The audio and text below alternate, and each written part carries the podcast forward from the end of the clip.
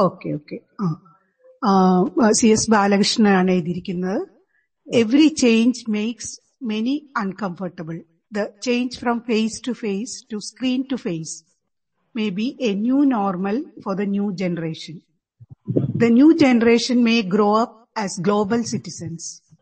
Adding or deleting syllabus portions may not perhaps affect their learning. Are we moving to a deschooling society? As Illich suggested, it would be preferable to adopt a model of learning in which knowledge and skills were transmitted through networks of informal and voluntary relationships. ഈ ഒരു കാര്യത്തിൽ ആദ്യത്തെ ഭാഗം അഭിപ്രായമാണ് അതായത് ഈ new generation ഈ ഒരു ഒരു ഗ്ലോബൽ സിറ്റിസൺ ആയി മാറും എന്നുള്ള ഒരു അഭിപ്രായമാണ് പറഞ്ഞിരിക്കുന്നത്. ഈ രണ്ടാമത്തെ കാര്യത്തിൽ എനിക്ക് തോന്നുന്നത് ഈ ചോദ്യകർത്താവ് ഇവിടെ ഉണ്ടെങ്കിൽ നേരിട്ട് ചോദിക്കാൻ പറ്റുകയാണെങ്കിൽ നല്ലതായിരുന്നു തോന്നുന്നു. അതെ അതെ. ഒന്ന് അതായത് എന്താണ് ഉദ്ദേശിക്കുന്നത് ഈ വോളണ്ടറി റിലേഷൻഷിപ്പ് കൊണ്ട്? എന്താണ് ഉദ്ദേശിക്കുന്നത് എന്നുള്ളത് ഹക്കിമിന് മനസ്സിലായിട്ടുണ്ടെങ്കിൽ ആൻസർ ചെയ്യുക അല്ലെങ്കിൽ അദ്ദേഹത്തിനെ തന്നെ ക്ഷണിക്കും എനിക്കും അദ്ദേഹം ഒന്ന് പറഞ്ഞാൽ കുറച്ചുകൂടി ഓക്കെ. ബാലകൃഷ്ണൻ ഇവിടെ ഉണ്ടോ. ആ ഒന്ന് ബാലകൃഷ്ണൻ ഒന്ന് ഇത് ചോദിച്ചാൽ കൊള്ളാം. വ്യക്തമായിട്ടൊന്ന്. അതായത് ഇന്ന് നടക്കുന്ന ടീച്ചർ ഗുരു ശിഷ്യൻ എന്നുള്ള അവസ്ഥയിൽ നിന്ന് എവിടെ ഇൻഫർമേഷൻ ഉണ്ടോ അല്ലെങ്കിൽ എവിടെ നോളജ് ഉണ്ടോ ഏത് ഭാഗത്തുണ്ടെങ്കിലും അത് ഒരു കുട്ടിക്ക് സാധ്യമാവുന്ന രീതിയിലേക്ക് ഈ തരത്തിലുള്ള നവീന വിദ്യാഭ്യാസ സമ്പ്രദായം മാറിയില്ലേ എന്നുള്ളതാണ് ചോദ്യം. പണ്ട് ക്ലാസ് റൂമിനകത്ത് ടീച്ചറുടെ ലിമിറ്റഡ് ആയിട്ടുള്ള നോളജ് അല്ലെങ്കിൽ ടീച്ചറുടെ പെർസ്പെക്റ്റീവിലുള്ള നോളജ് മാത്രം കിട്ടിയിരുന്ന ഒരു സ്റ്റുഡന്റിന് ഇന്ന് പല സ്ഥലങ്ങളിൽ നിന്നും വേരിയസ് ആംഗിളിൽ നിന്നും വ്യത്യസ്തമായിട്ടുള്ള ഒരു വിവരശേഖരത്തിൽ നിന്ന് വിജ്ഞാനം ലഭിക്കുകയില്ലേ എന്നുള്ളതാണ് ചോദ്യം. ഇപ്പൊ എനിക്ക് സാറ് ഉദ്ദേശിച്ചത് എനിക്ക് വളരെ ക്ലിയറായി ചോദ്യം വളരെ ക്ലിയറായി ഇനി വളരെ പറയാം വിശദീകരിക്കും ഇനി ഉണ്ടെങ്കിൽ പറയാം. പറഞ്ഞോളൂ സാർ. കഴിഞ്ഞോ? ചോദ്യം കഴിഞ്ഞോ? ഓക്കെ. അദ്ദേഹം വളരെ ഗംഭീരമായിട്ടുള്ള ഒരു സംഭവമാണ് പറഞ്ഞത്. പിന്നെ നമ്മൾ ഈ പരമ്പരാഗതമായ നമ്മുടെ ക്ലാസ് മുറി സങ്കല്പം ഇനി ഇങ്ങനെ നമ്മൾ സബ്ലിമേറ്റ് ചെയ്യേണ്ടതുണ്ടോ എന്നുള്ളതാണ്. കാരണം കുട്ടികൾക്ക് പിന്നെ ലോകത്തിന്റെ എവിടെ നിന്നും ഒരു വിരൽത്തുമ്പിൽ അറിവുണ്ടെങ്കിൽ പിന്നെ എന്തിനാണ് നമ്മൾ അതിനെങ്ങനെ വീണ്ടും നമ്മുടെ പരമ്പരാഗത ക്ലാസ് മുറിയിലേക്ക് തിരിച്ചു പോകും തിരിച്ചു പോകുന്ന ഇടക്കിടക്ക് നമ്മളിങ്ങനെ പറഞ്ഞ് സമാധാനിക്കുന്നതെന്നുള്ളതാണ് അപ്പൊ രണ്ട് രീതിയിൽ എനിക്ക് തോന്നുന്നു സാർ ഒന്ന് മനസ്സിലാക്കാൻ ശ്രമിക്കണം എന്ന് ഞാൻ അഭ്യർത്ഥിക്കണം അതായത് ഒന്ന് നമ്മുടെ എപ്പോഴോ പഴയതുപോലെയുള്ള നമ്മുടെ ഒന്നും കാലത്തെ പോലെയുള്ള ഒരു ക്ലാസ് മുറിയല്ല നമ്മുടെ മുഖാമുഖ ക്ലാസ് മുറിയിലും ഉള്ളത്. അതായത് നമ്മുടെ പിന്നെ ക്ലാസ് മുറിയുടെ മെത്തഡോളജി ലേണിംഗ് ഓർ ടീച്ചിങ് മെത്തഡോളജിയിൽ വലിയ മാറ്റങ്ങൾ വന്നിട്ടുണ്ട്.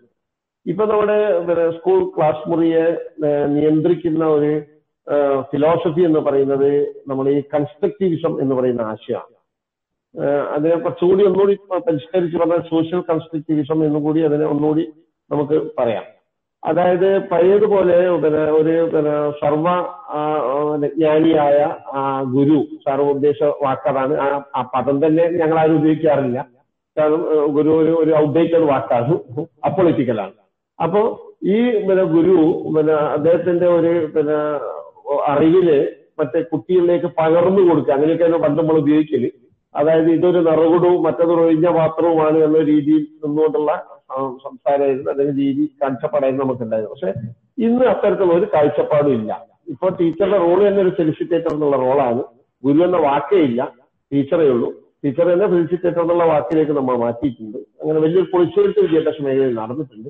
കുട്ടികൾ എന്ന് പറഞ്ഞാൽ ഒന്നും അറിയാത്ത ഒഴിഞ്ഞ പാത്രങ്ങളല്ല. അവർ ഒരുപാട് അറിവുകളുള്ള ഒരുപാട് അനുഭവങ്ങളുള്ള മനുഷ്യരാണ്. സമശീർഷരായ ആളുകൾ എന്ന രീതിയിലാണ് ഇപ്പൊ ക്ലാസ്സിൽ കുട്ടിയും ടീച്ചറും ഒക്കെ നിൽക്കുന്നത്. അതുകൊണ്ടാണ് ഞാൻ ഈ പുസ്തകത്തിന്റെ പേര് അത് ടീച്ചർ നേരത്തെ മീനാക്ഷി പുതിയ ടീച്ചറും പുതിയ കുട്ടിയില്ല നമ്മൾ പറയുന്നുണ്ട് ക്ലാസ് മുറിയിലെ ജനാധിപത്യം എന്ന് പറഞ്ഞാൽ എന്താണ്? അങ്ങനെ ക്ലാസ് മുറി ഡെമോക്രൈറ്റൈസ് ചെയ്ത ഒരു സാഹചര്യത്തിൽ ഈ പറഞ്ഞതുപോലെ ഒന്നുമില്ല.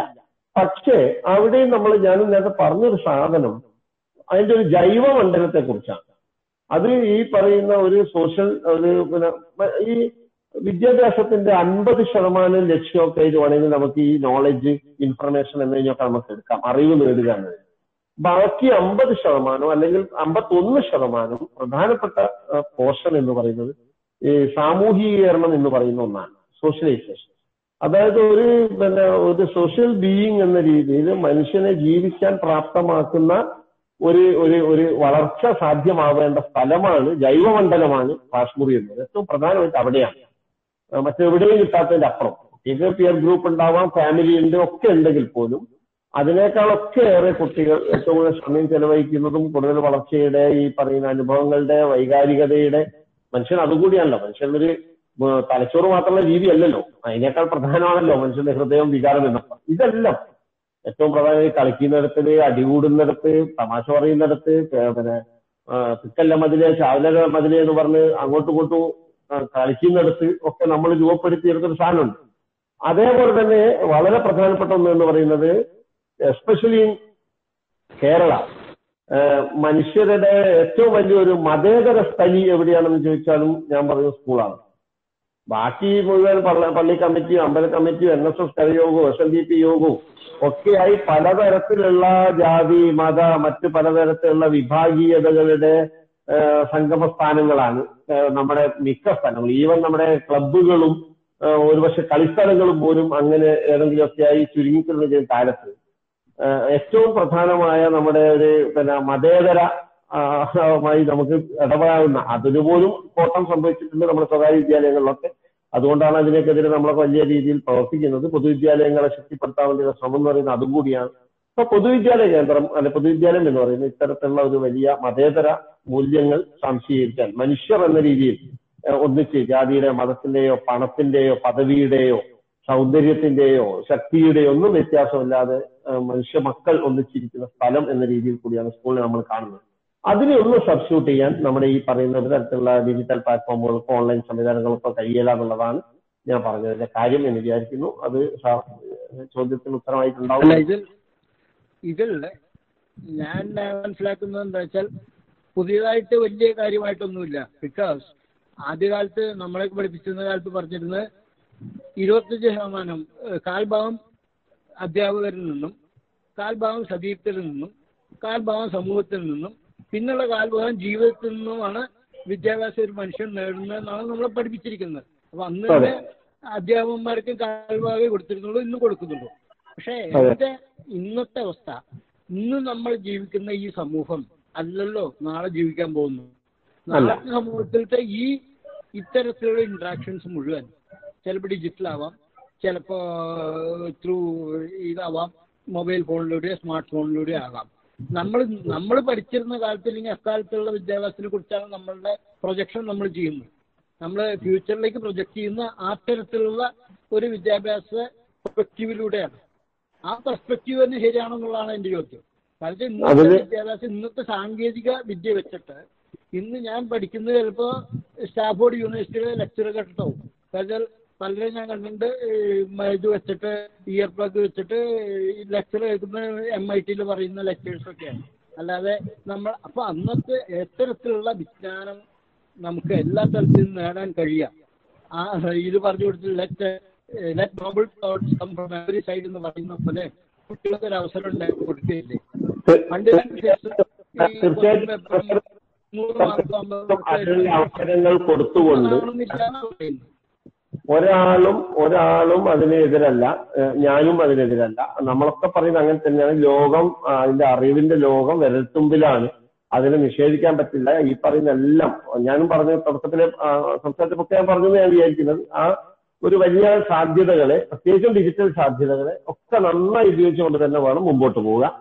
അതോടൊപ്പം നമ്മുടെ ക്ലാസ് മുറി എന്ന് പറയുന്നത് മറ്റൊട്ടേറെ പറയുന്ന മൂല്യങ്ങൾ കൂടി നിലനിൽക്കുന്ന അല്ലെ മറ്റൊരുപാട് വൈകാരിക വളർച്ചയൊക്കെ സാധ്യമാക്കുന്ന സ്ഥലം എന്ന രീതി അതും കൂടി നിലനിൽക്കേണ്ടതുണ്ട് എന്നാണ്. അതിനെ രണ്ടിനെയും കൂടെ നന്നായിക്കണം അതുകൊണ്ടാണല്ലോ നമ്മൾ നമ്മുടെ ക്ലാസ് മുറികളെ ഡിജിറ്റലാക്കിയതും ഹൈടെക് ആക്കാൻ ശ്രമിച്ചതൊക്കെ. ഒരു ഗ്ലോബൽ പൗരൻ അല്ലെങ്കിൽ ഗ്ലോബൽ വിദ്യാഭ്യാസം നേടുക എന്നുള്ളത് തന്നെയാണ് നമ്മുടെ ലക്ഷ്യം. അങ്ങനെ തന്നെ പോകേണ്ടത്. ഈ എനിക്ക് തോന്നുന്നു നമ്മുടെ ഇപ്പോഴത്തെ വിദ്യാഭ്യാസ മന്ത്രി അതിന് ക്ലാസ് മുറി തന്നെ മാറിയിരിക്കുന്നു ഞാൻ പറയുന്നു അതിൽ ഞാൻ പറയുന്നത് ക്ലാസ് മുറി തന്നെ മാറിയിരിക്കുന്നു. ഇന്ന് ക്ലാസ്സസ് ആണ്. ക്ലാസ് മുറികളല്ല. പ്രൈവറ്റ് എഡ്യൂക്കേഷനും ഇല്ല- ഇല്ലെങ്കിൽ പബ്ലിക് ഗവൺമെന്റ് സ്കൂളിലൊക്കെ ഞാൻ ഗവൺമെന്റ് സ്കൂളിൽ പഠിച്ച ആളാ. അപ്പൊ എനിക്കറിയാം അന്നത്തെ അന്തരം ഗവൺമെന്റ് സ്കൂളും പ്രൈവറ്റ് സ്കൂളും നമ്മൾ അടുത്തുള്ള ഗവൺമെന്റ് സ്കൂളിൽ പഠിപ്പിക്കുന്നത് ഞാൻ പഠിച്ചത് നമ്മൾ വലിയ മാറ്റങ്ങളൊന്നുമില്ല. ഒരു തരം സെക്യുലറൈസ്ഡ് നിങ്ങൾ പറഞ്ഞ തരത്തിലായിരുന്നു. ഇന്നങ്ങനെ ഇന്ന് ക്ലാസ് മുറികളാണ് ക്ലാസ്സസിനെ സൃഷ്ടിക്കുന്നത്. ഇന്ന് ഇപ്പൊ ഇംഗ്ലണ്ടിലൊക്കെ പറഞ്ഞു വെച്ചാൽ ഗ്രാമർ സ്കൂൾസ് ഹയർ ഇതിലുള്ള സ്റ്റാറ്റുള്ള ആൾക്കാർക്ക് മാത്രമേ ഗ്രാമർ പഠിക്കാൻ പറ്റുള്ളൂ. ലാംഗ്വേജിന്റെ ഗ്രാമർ ബാക്കിയുള്ളവരൊക്കെ കമ്മ്യൂണിക്കേഷൻ ഇംഗ്ലീഷ് പഠിച്ചാൽ മതി എന്നാണ്. അതേപോലെ ഇന്ത്യയിലും ഇന്ന് വളരെയധികം ശ്രേണികളിലുള്ള ഒരു സമൂഹത്തെ സൃഷ്ടിക്കുകയാണ് ക്ലാസ് മുറികൾ ഈ ഈ മതിൽക്കെട്ടുകൾ ഈ തരത്തിൽ സൈലോസ് ഈ പുതിയ ഡിജിറ്റൽ എഡ്യൂക്കേഷൻ വേണ്ട പോലെ നയിച്ചു കഴിഞ്ഞാൽ തകരില്ലേ എന്നുള്ളതാണ്.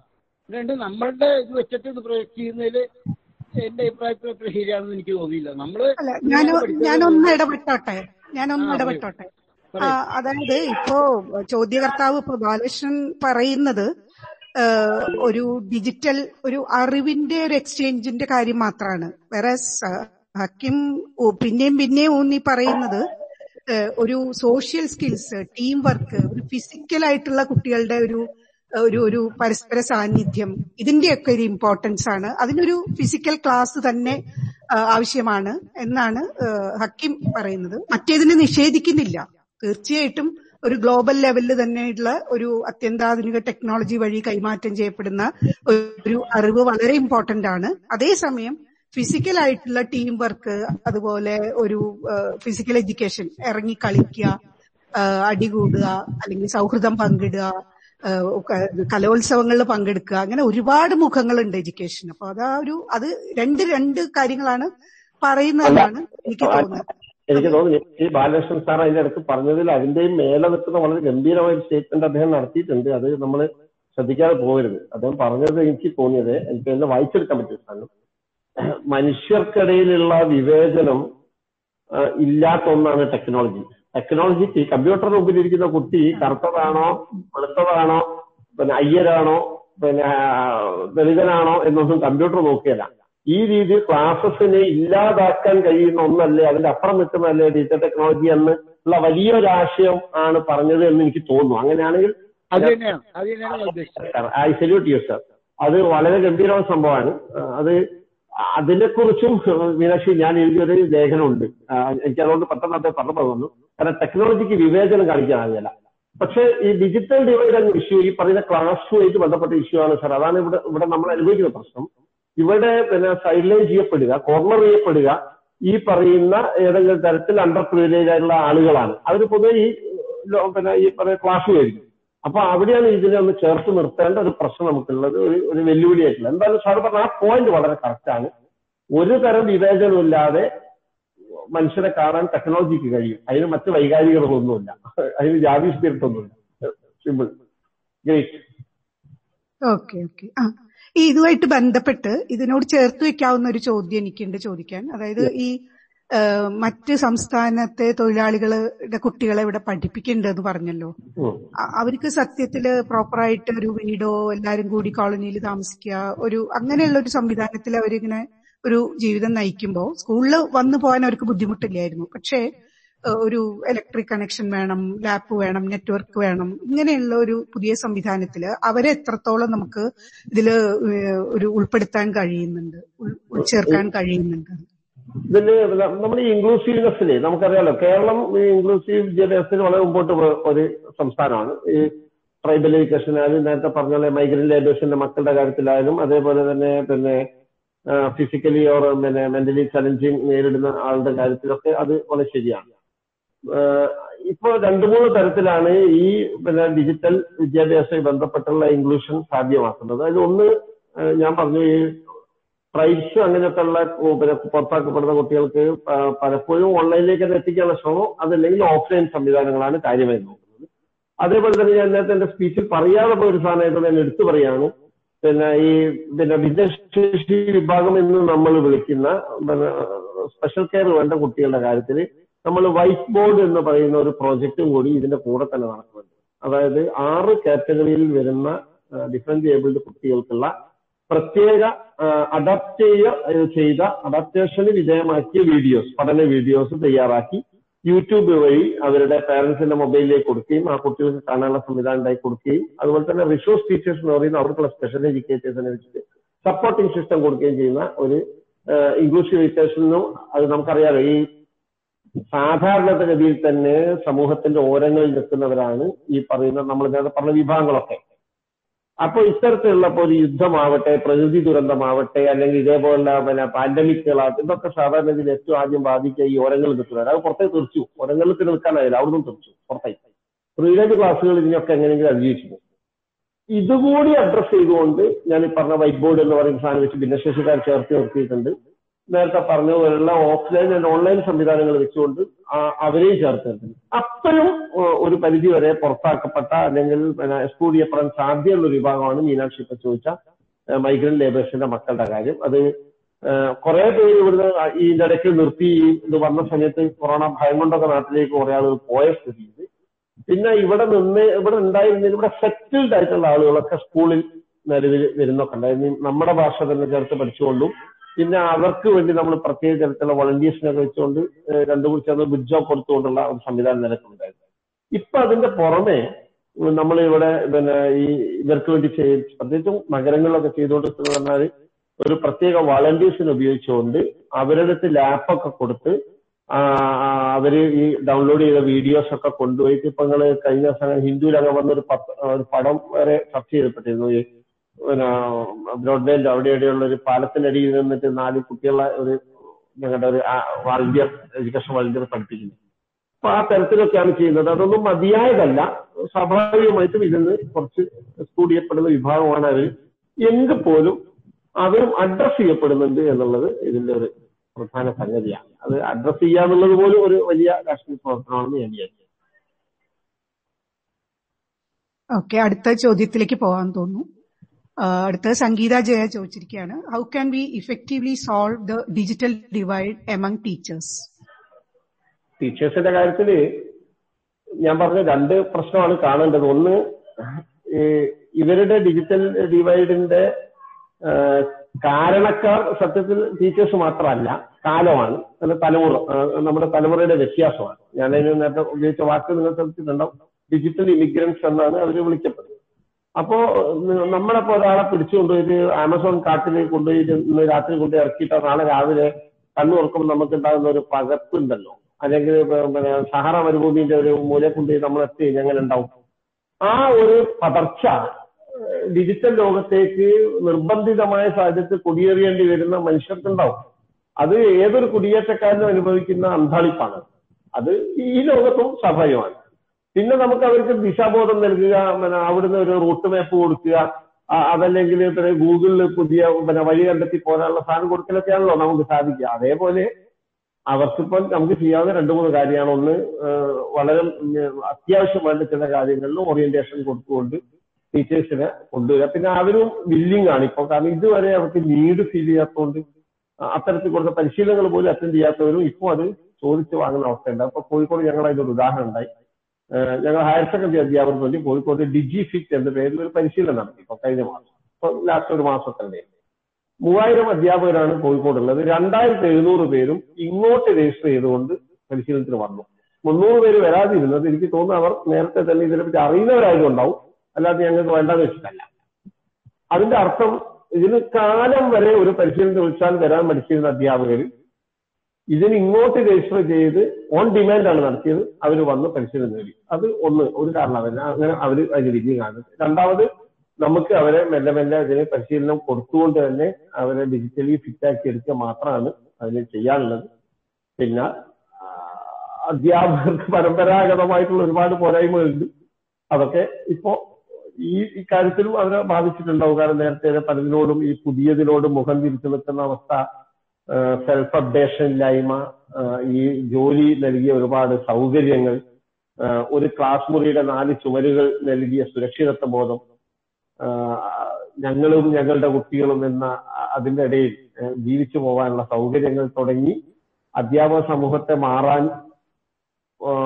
മാറ്റത്തിനോട് അല്ലെങ്കിൽ പുരോഗ മുന്നോട്ടുള്ള കുതിപ്പിനെ തടസ്സപ്പെടുത്തി അത് ആവശ്യമില്ലെന്ന് തോന്നിപ്പിച്ച ഒട്ടേറെ സൗകര്യങ്ങൾ പ്രിവിലേജുകൾ അനുഭവിച്ച ഒരു കമ്മ്യൂണിറ്റിയാണ് അധ്യാപകർ അവർ അതിൽ നിന്നൊക്കെ തെറിച്ചു വരികയാണ് ഏറ്റവും പുതിയതായിട്ട് വന്നിരിക്കുന്ന ഒരു പഠനം അത് യുനിസെഫിന്റെ പഠനത്തിൽ ഉള്ള രസകരമായ ഒരു സാധനം ഈ കൊറോണ പാൻഡമിക്കിനെ തുടർന്ന് ഏറ്റവും വലിയ വെല്ലുവിളി നേരിടുന്ന പ്രൊഫഷണൽ സമൂഹം അധ്യാപകരാണ് എന്ന് പറയുന്നത്. കാരണം നമുക്കറിയാം ഈ ഡിജിറ്റൽ ടെക്നോളജി ഒക്കെ ഇപ്പൊ കഴിഞ്ഞ ഒരു പത്ത് കൊല്ലമൊക്കെ ആയിട്ട് വളരെ ലോകം മുഴുവൻ വ്യാപിച്ചിട്ടാണ് അത് വളരെ എല്ലായിടത്തും. ഇപ്പോൾ ഇൻഷുറൻസ് മേഖല ബാങ്കിങ് മേഖല മെഡിക്കൽ മേഖല അങ്ങനെ തുടങ്ങിയ ഏത് മേഖലയിലും ഉണ്ടായ അത്ര ഡിജിറ്റൽ ഇന്റർവെൻഷൻസ് എഡ്യൂക്കേഷൻ സെക്ടറിൽ ഉണ്ടായിട്ടില്ല. അതിനുള്ള കാരണം ഞാൻ നേരത്തെ പറഞ്ഞ ഒരുപാട് സൗകര്യങ്ങൾ ഇത് ആവശ്യമില്ലാതെ തികച്ചു പോകാവുന്ന സാഹചര്യമായിരുന്നു പക്ഷെ ഈ പാൻഡമിക് അതിനെ മുഴുവൻ ഭീഷണി ഉയർത്തി കഴിഞ്ഞു. ഇന്ന് അവർ സംസാരിക്കുന്നത് അവരുടെ മുമ്പിൽ ഇരിക്കുന്ന നാൽപ്പത് കുട്ടികളോടല്ല എയർ ചെയ്യാണ് ക്ലാസ് അത് എവിടെയും കാണാം. ആ കുട്ടികളുടെ രക്ഷിതാക്കൾ കാണാം. കോളേജിന്റെ മാനേജർ കാണാം. പിന്നെ സംഗീത ടീച്ചർ എടുക്കുന്ന ക്ലാസ് വെള്ളാപ്പള്ളി നടേശൻ ഒരുപക്ഷെ നേരിട്ട് ഇരുന്ന് കാണും. അത് ഉണ്ടാക്കാവുന്ന ഭീഷണിക്ക് മുമ്പിൽ ടീച്ചർ അപ്ഡേറ്റ് ചെയ്യാൻ നിർബന്ധിതയാണ്. ഈ തരത്തിൽ ഉള്ള ഒരു സാഹചര്യം വന്നു വിട്ടുള്ളതാണ് ഇതിന്റെ ഏറ്റവും വലിയൊരു അഡ്വാന്റേജ് ആയി. ഒരുപക്ഷെ ഞാൻ പറഞ്ഞില്ല വലിയൊരു സഡൻ ഷിഫ്റ്റിന് നിർബന്ധിതമാകുന്ന ഒരു സാഹചര്യമായി. ഈ പാൻഡമിക്കിന്റെ പോസിറ്റീവ് ഇമ്പാക്റ്റുകളെ കുറിച്ച് ഒരുപാട് പഠനം വന്നിട്ടുണ്ട് കേട്ടോ ഞങ്ങളൊക്കെ അതൊക്കെ അറിയുന്ന അതെ നോക്കുന്ന ആൾക്കാരായതുകൊണ്ട് ഞാനാണ് വിശദീകരിക്കാത്തത്. അതിൽ ഏറ്റവും പ്രധാനപ്പെട്ട ഒരു പോസിറ്റീവ് ഇമ്പാക്റ്റ് ആയിട്ട് പറയുന്നത് ഈ പിന്നെ ഓൺലൈൻ ഓർ ഡിജിറ്റൽ രംഗത്തുണ്ടാകുന്ന കമ്മ്യൂണിക്കേഷനും ടീച്ചിങ് പോലുള്ള കാര്യത്തിലുണ്ടായ വലിയ പുരോഗതിയാണ്. അത് കഴിഞ്ഞ മൂന്നാൽ മാസം കൊണ്ട് വമ്പ പുരോഗതി ഉണ്ടായി. ഒരു അഞ്ചാറ് മാസം കൂടി നമുക്ക് മുമ്പോട്ട് പോകുമ്പോഴേക്കും നമ്മൾ ഈ അധ്യാപകരുടെ ഡിജിറ്റൽ ഡിവൈഡൊക്കെ ടീച്ചറെ ഒട്ടും ഇല്ലാത്ത രീതിയിലേക്ക് നമ്മൾ മാറും. അപ്പൊ സംഗീത അടുത്ത ചോദിച്ച ചോദ്യത്തിന് ഉത്തരമായി തോന്നുന്നു. മുഴുവൻ അധ്യാപകർക്കും ട്രെയിനിങ് കൊടുക്കാൻ സംവിധാനം ഉണ്ടോ അവർക്കിടയിൽ തന്നെ ഒരു ഡിവൈഡ് വരാതെ നോക്കണ്ടേ? സ്കൂൾ തലത്തിൽ ഞാൻ നമ്മളെ ടോപ്പ് സ്കൂൾ എഡ്യൂക്കേഷൻ ബന്ധപ്പെട്ടാണ് ഞാൻ വർക്ക് ചെയ്യുന്ന സ്കൂൾ എഡ്യൂക്കേഷൻ മേഖലയിലായതുകൊണ്ട് ഞങ്ങളുടെ സെക്ടറിൽ പൂർണമായിട്ടുണ്ട്. കോളേജ് ടീച്ചർ വർക്ക് ചെയ്യുന്നത് കോളേജിലാണ് കോളേജ് തലത്തിൽ എനിക്ക് തോന്നുന്നു ഹയർ എഡ്യൂക്കേഷന്റെ ഒക്കെ ഡിപ്പാർട്ട്മെന്റ് ഒക്കെ നടത്തുന്ന ചില കോഴ്സുകളുണ്ട് അതല്ലാതെ ട്രെയിനിങ് ആയിട്ടൊന്നും ഇതുവരെ ഉണ്ടായിട്ടില്ല എന്നാണ് എന്റെ അറിവ്. ഉണ്ടാവുമായിരിക്കും എന്തായാലും. ഇത് വേണ്ടി വരുമല്ലോ. ഉണ്ടാവുമെന്ന് വിചാരിക്കണം അപ്പൊ ഞാൻ ഇതുമായിട്ട് ബന്ധപ്പെട്ട് എനിക്കൊരു സംശയം ഉണ്ടായിരുന്നു. ഇപ്പോ ഒരു ഒന്നോ രണ്ടോ ടീച്ചർമാര് വിക്ടേഴ്സിൽ ക്ലാസ് എടുക്കുന്നു വിക്ടർ ടി വി ചാനലിൽ. അത് കേരളത്തിൽ ഇത്രയധികം ആയിരക്കണക്കിന് ബാക്കിയുള്ള അധ്യാപകരെ എന്താണ് ചെയ്യുന്നത്? എന്റെ ഒരു സംശയമാണ് അതാണ് ഞാൻ നേരത്തെ പറഞ്ഞത്. കാരണം അവരൊക്കെ അവരുടെ സ്കൂളുകളിലെ ക്ലാസ് ഗ്രൂപ്പുകൾ ഉണ്ടാക്കിയിട്ട് സബ്ജക്ട് ഗ്രൂപ്പുകൾ ഉണ്ടാക്കിയിട്ട് അവരവരുടെ കുട്ടികളുമായിട്ട് ഇന്ററാക്ട് ചെയ്യുകയും അവർക്ക് അവരുടെ സംശയം തീർത്തു കൊടുക്കുകയൊക്കെ ചെയ്യുന്നുണ്ട്. കഴിഞ്ഞ വെച്ചില്ല പല സ്കൂളും ചെയ്യുന്നത്. ഇപ്പോ വൈകുന്നേരം ഒരു അഞ്ചു മണി തൊട്ട് ഏഴ് മണി വരെയൊക്കെ സാധാരണക്കാരൊക്കെ പഠിക്കുന്ന കുട്ടികളൊക്കെ ഇതിൽ വീട്ടുകാർ പണിക്ക പണി പണിക്കൊക്കെ പോയ ആളുകളൊക്കെ വരണമല്ലോ ഫോൺ കിട്ടണേ കുട്ടികൾക്ക്. ആ സമയത്തൊക്കെ പത്ത് മിനിറ്റ് പതിനഞ്ച് മിനിറ്റ് ഒക്കെ വെച്ചിട്ട് ഓരോ ടീച്ചേഴ്സിനോട് സംശയം ചോദിക്കാൻ കുട്ടികൾക്ക് അവർ പറഞ്ഞു കൊടുക്കുക അവർ അവൈലബിൾ ആയ അതുപോലെ തന്നെ ഇപ്പൊ ഈ മൂഡ് ചില ലേണിംഗ് മാനേജ്മെന്റ് സിസ്റ്റം ഒക്കെ ചില ഉയർന്ന സ്ഥലത്ത് സിറ്റിയിലൊക്കെ സ്കൂളിലൊക്കെ അത്ര എല്ലാ ബസ്സുകളൊക്കെ വന്നിട്ടുണ്ട്. അവിടെയൊക്കെയാണ് പിന്നെ ടീച്ചർക്ക് സൗകര്യമുള്ളപ്പോൾ തന്നെ ചെറിയ ക്ലാസ്സുകളോ അല്ലെങ്കിൽ ചെറിയ വീഡിയോസോ ഒക്കെ തയ്യാറാക്കിയൊക്കെ അതിൽ അപ്ലോഡ് ചെയ്യാം. കുട്ടികൾക്ക് എപ്പോഴാണോ നെറ്റൊക്കെ അവൈലബിൾ ആണോ അന്നപ്പോൾ അവർക്ക് കാണാം. പിന്നെ അവർ ചെയ്യുന്ന സാധനങ്ങൾ അങ്ങോട്ട് തിരിച്ച് ചെയ്യാം. ചെറിയ ചെറിയ കുഞ്ഞു കുഞ്ഞു മൾട്ടിപ്പിൾ ചോയ്സ് വെച്ചൊക്കെ ചില കാരണം കുട്ടികൾ ക്ലാസ് കണ്ടോ എന്നൊക്കെ അറിയാനൊക്കെ അല്ലേ? ചില ഗൂഗിൾ ഫോം ഒക്കെ പോലുള്ള സാധനങ്ങൾ വെച്ചിട്ട് ചെറിയ ചെറിയ ചില ഇവാലുവേഷൻ ഒക്കെ നടത്തുന്ന ആൾക്കാരുണ്ട്. പരീക്ഷയൊന്നും നടത്താൻ പാടില്ലെന്ന് നിയമമുണ്ട്. നടത്തരുത് നമ്മൾ കർശന നിർദ്ദേശം നൽകിയിട്ടുണ്ട്. കാരണം അതൊക്കെ കുട്ടികൾക്ക് വലിയ ഇഷ്യൂ ഉണ്ടാവും. പരീക്ഷയൊക്കെ നടത്തിയാൽ. അപ്പൊ അത് പാടില്ലെന്ന് പറഞ്ഞിട്ടുണ്ടെങ്കിൽ ചെറിയ തരത്തിലുള്ള ചില റിവിഷൻസ് ഒക്കെ നടക്കുന്ന സംവിധാനത്തിന് എന്തായാലും സ്കൂൾ ഒരു ചെറിയ രീതിയിലൊക്കെ നടക്കുന്നുണ്ട്. പൂർണവും സംതൃപ്തവുമല്ല പക്ഷെ ഇല്ലെന്നതിന് അർത്ഥമില്ല. Okay okay. ഇനിയിപ്പോ രാജു സി കെ രാജു ചോദിച്ചിട്ടുണ്ട് മേയായി ചോദിച്ചോളൂ രാജു.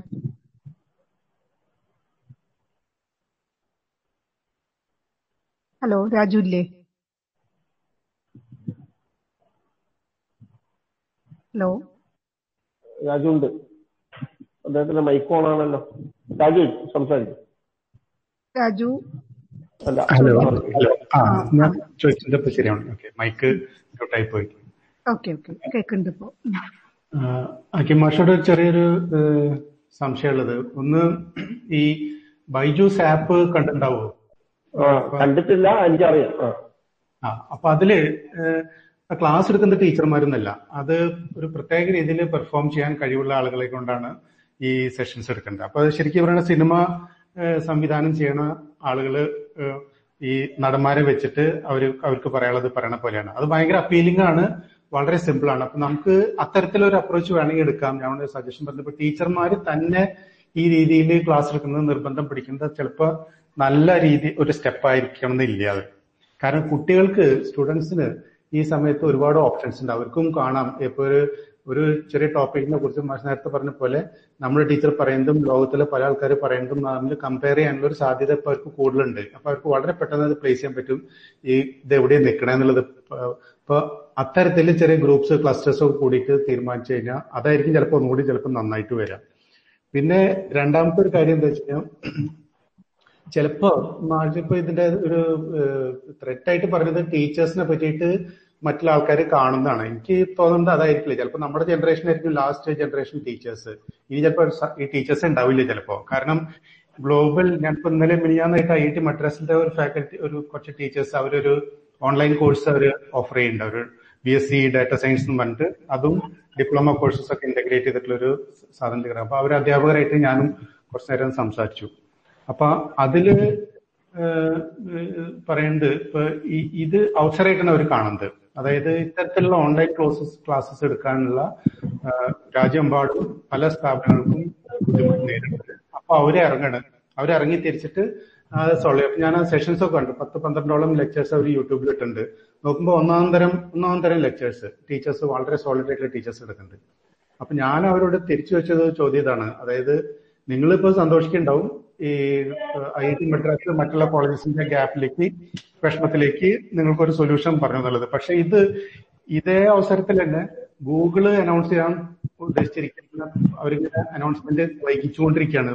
അവരും ഒരുപാട് കോഴ്സസ് ഓഫർ ചെയ്യുന്നുണ്ട്. അതിനൊക്കെ ഇക്വലൻസി ഇക്വലൻസി പറഞ്ഞാൽ നമ്മുടെ ഇന്ത്യ ഭാരത് സർക്കാർ ഈ ഡബ്ല്യു ടി ഒയിൽ ഗാഡ്സ് അംഗീകരിച്ചോട് കൂടിയിട്ട് വിദ്യാഭ്യാസം എന്ന് പറയുന്നത് ഇത്തരത്തിൽ ക്രോസ് ബോർഡർ സർവീസ് ആയിട്ട് അംഗീകരിച്ചു കഴിഞ്ഞു. അപ്പോൾ അവർ പുറമെ കൊടുക്കുന്ന ഡിഗ്രീസ് മറ്റുള്ള രാജ്യങ്ങൾ കൊടുക്കുന്ന ഡിഗ്രീസ് നമ്മുടെ രാജ്യത്തിൽ അംഗീകരിക്കേണ്ടി വരും അത്. ആ രീതിയിലേക്ക് എത്തിക്കഴിഞ്ഞു. അതിന് കരാർ ഒപ്പിട്ട് കഴിഞ്ഞിട്ടുണ്ട്. അപ്പോ ഇത്തരത്തിൽ ഫോറിൻ യൂണിവേഴ്സിറ്റീസ് അല്ലെങ്കിൽ ഫോറിൻ ഇൻസ്റ്റിറ്റ്യൂഷൻസ് ഓഫർ ചെയ്യുന്ന കോഴ്സസ് അകത്തേക്ക് കടന്നു വരാം.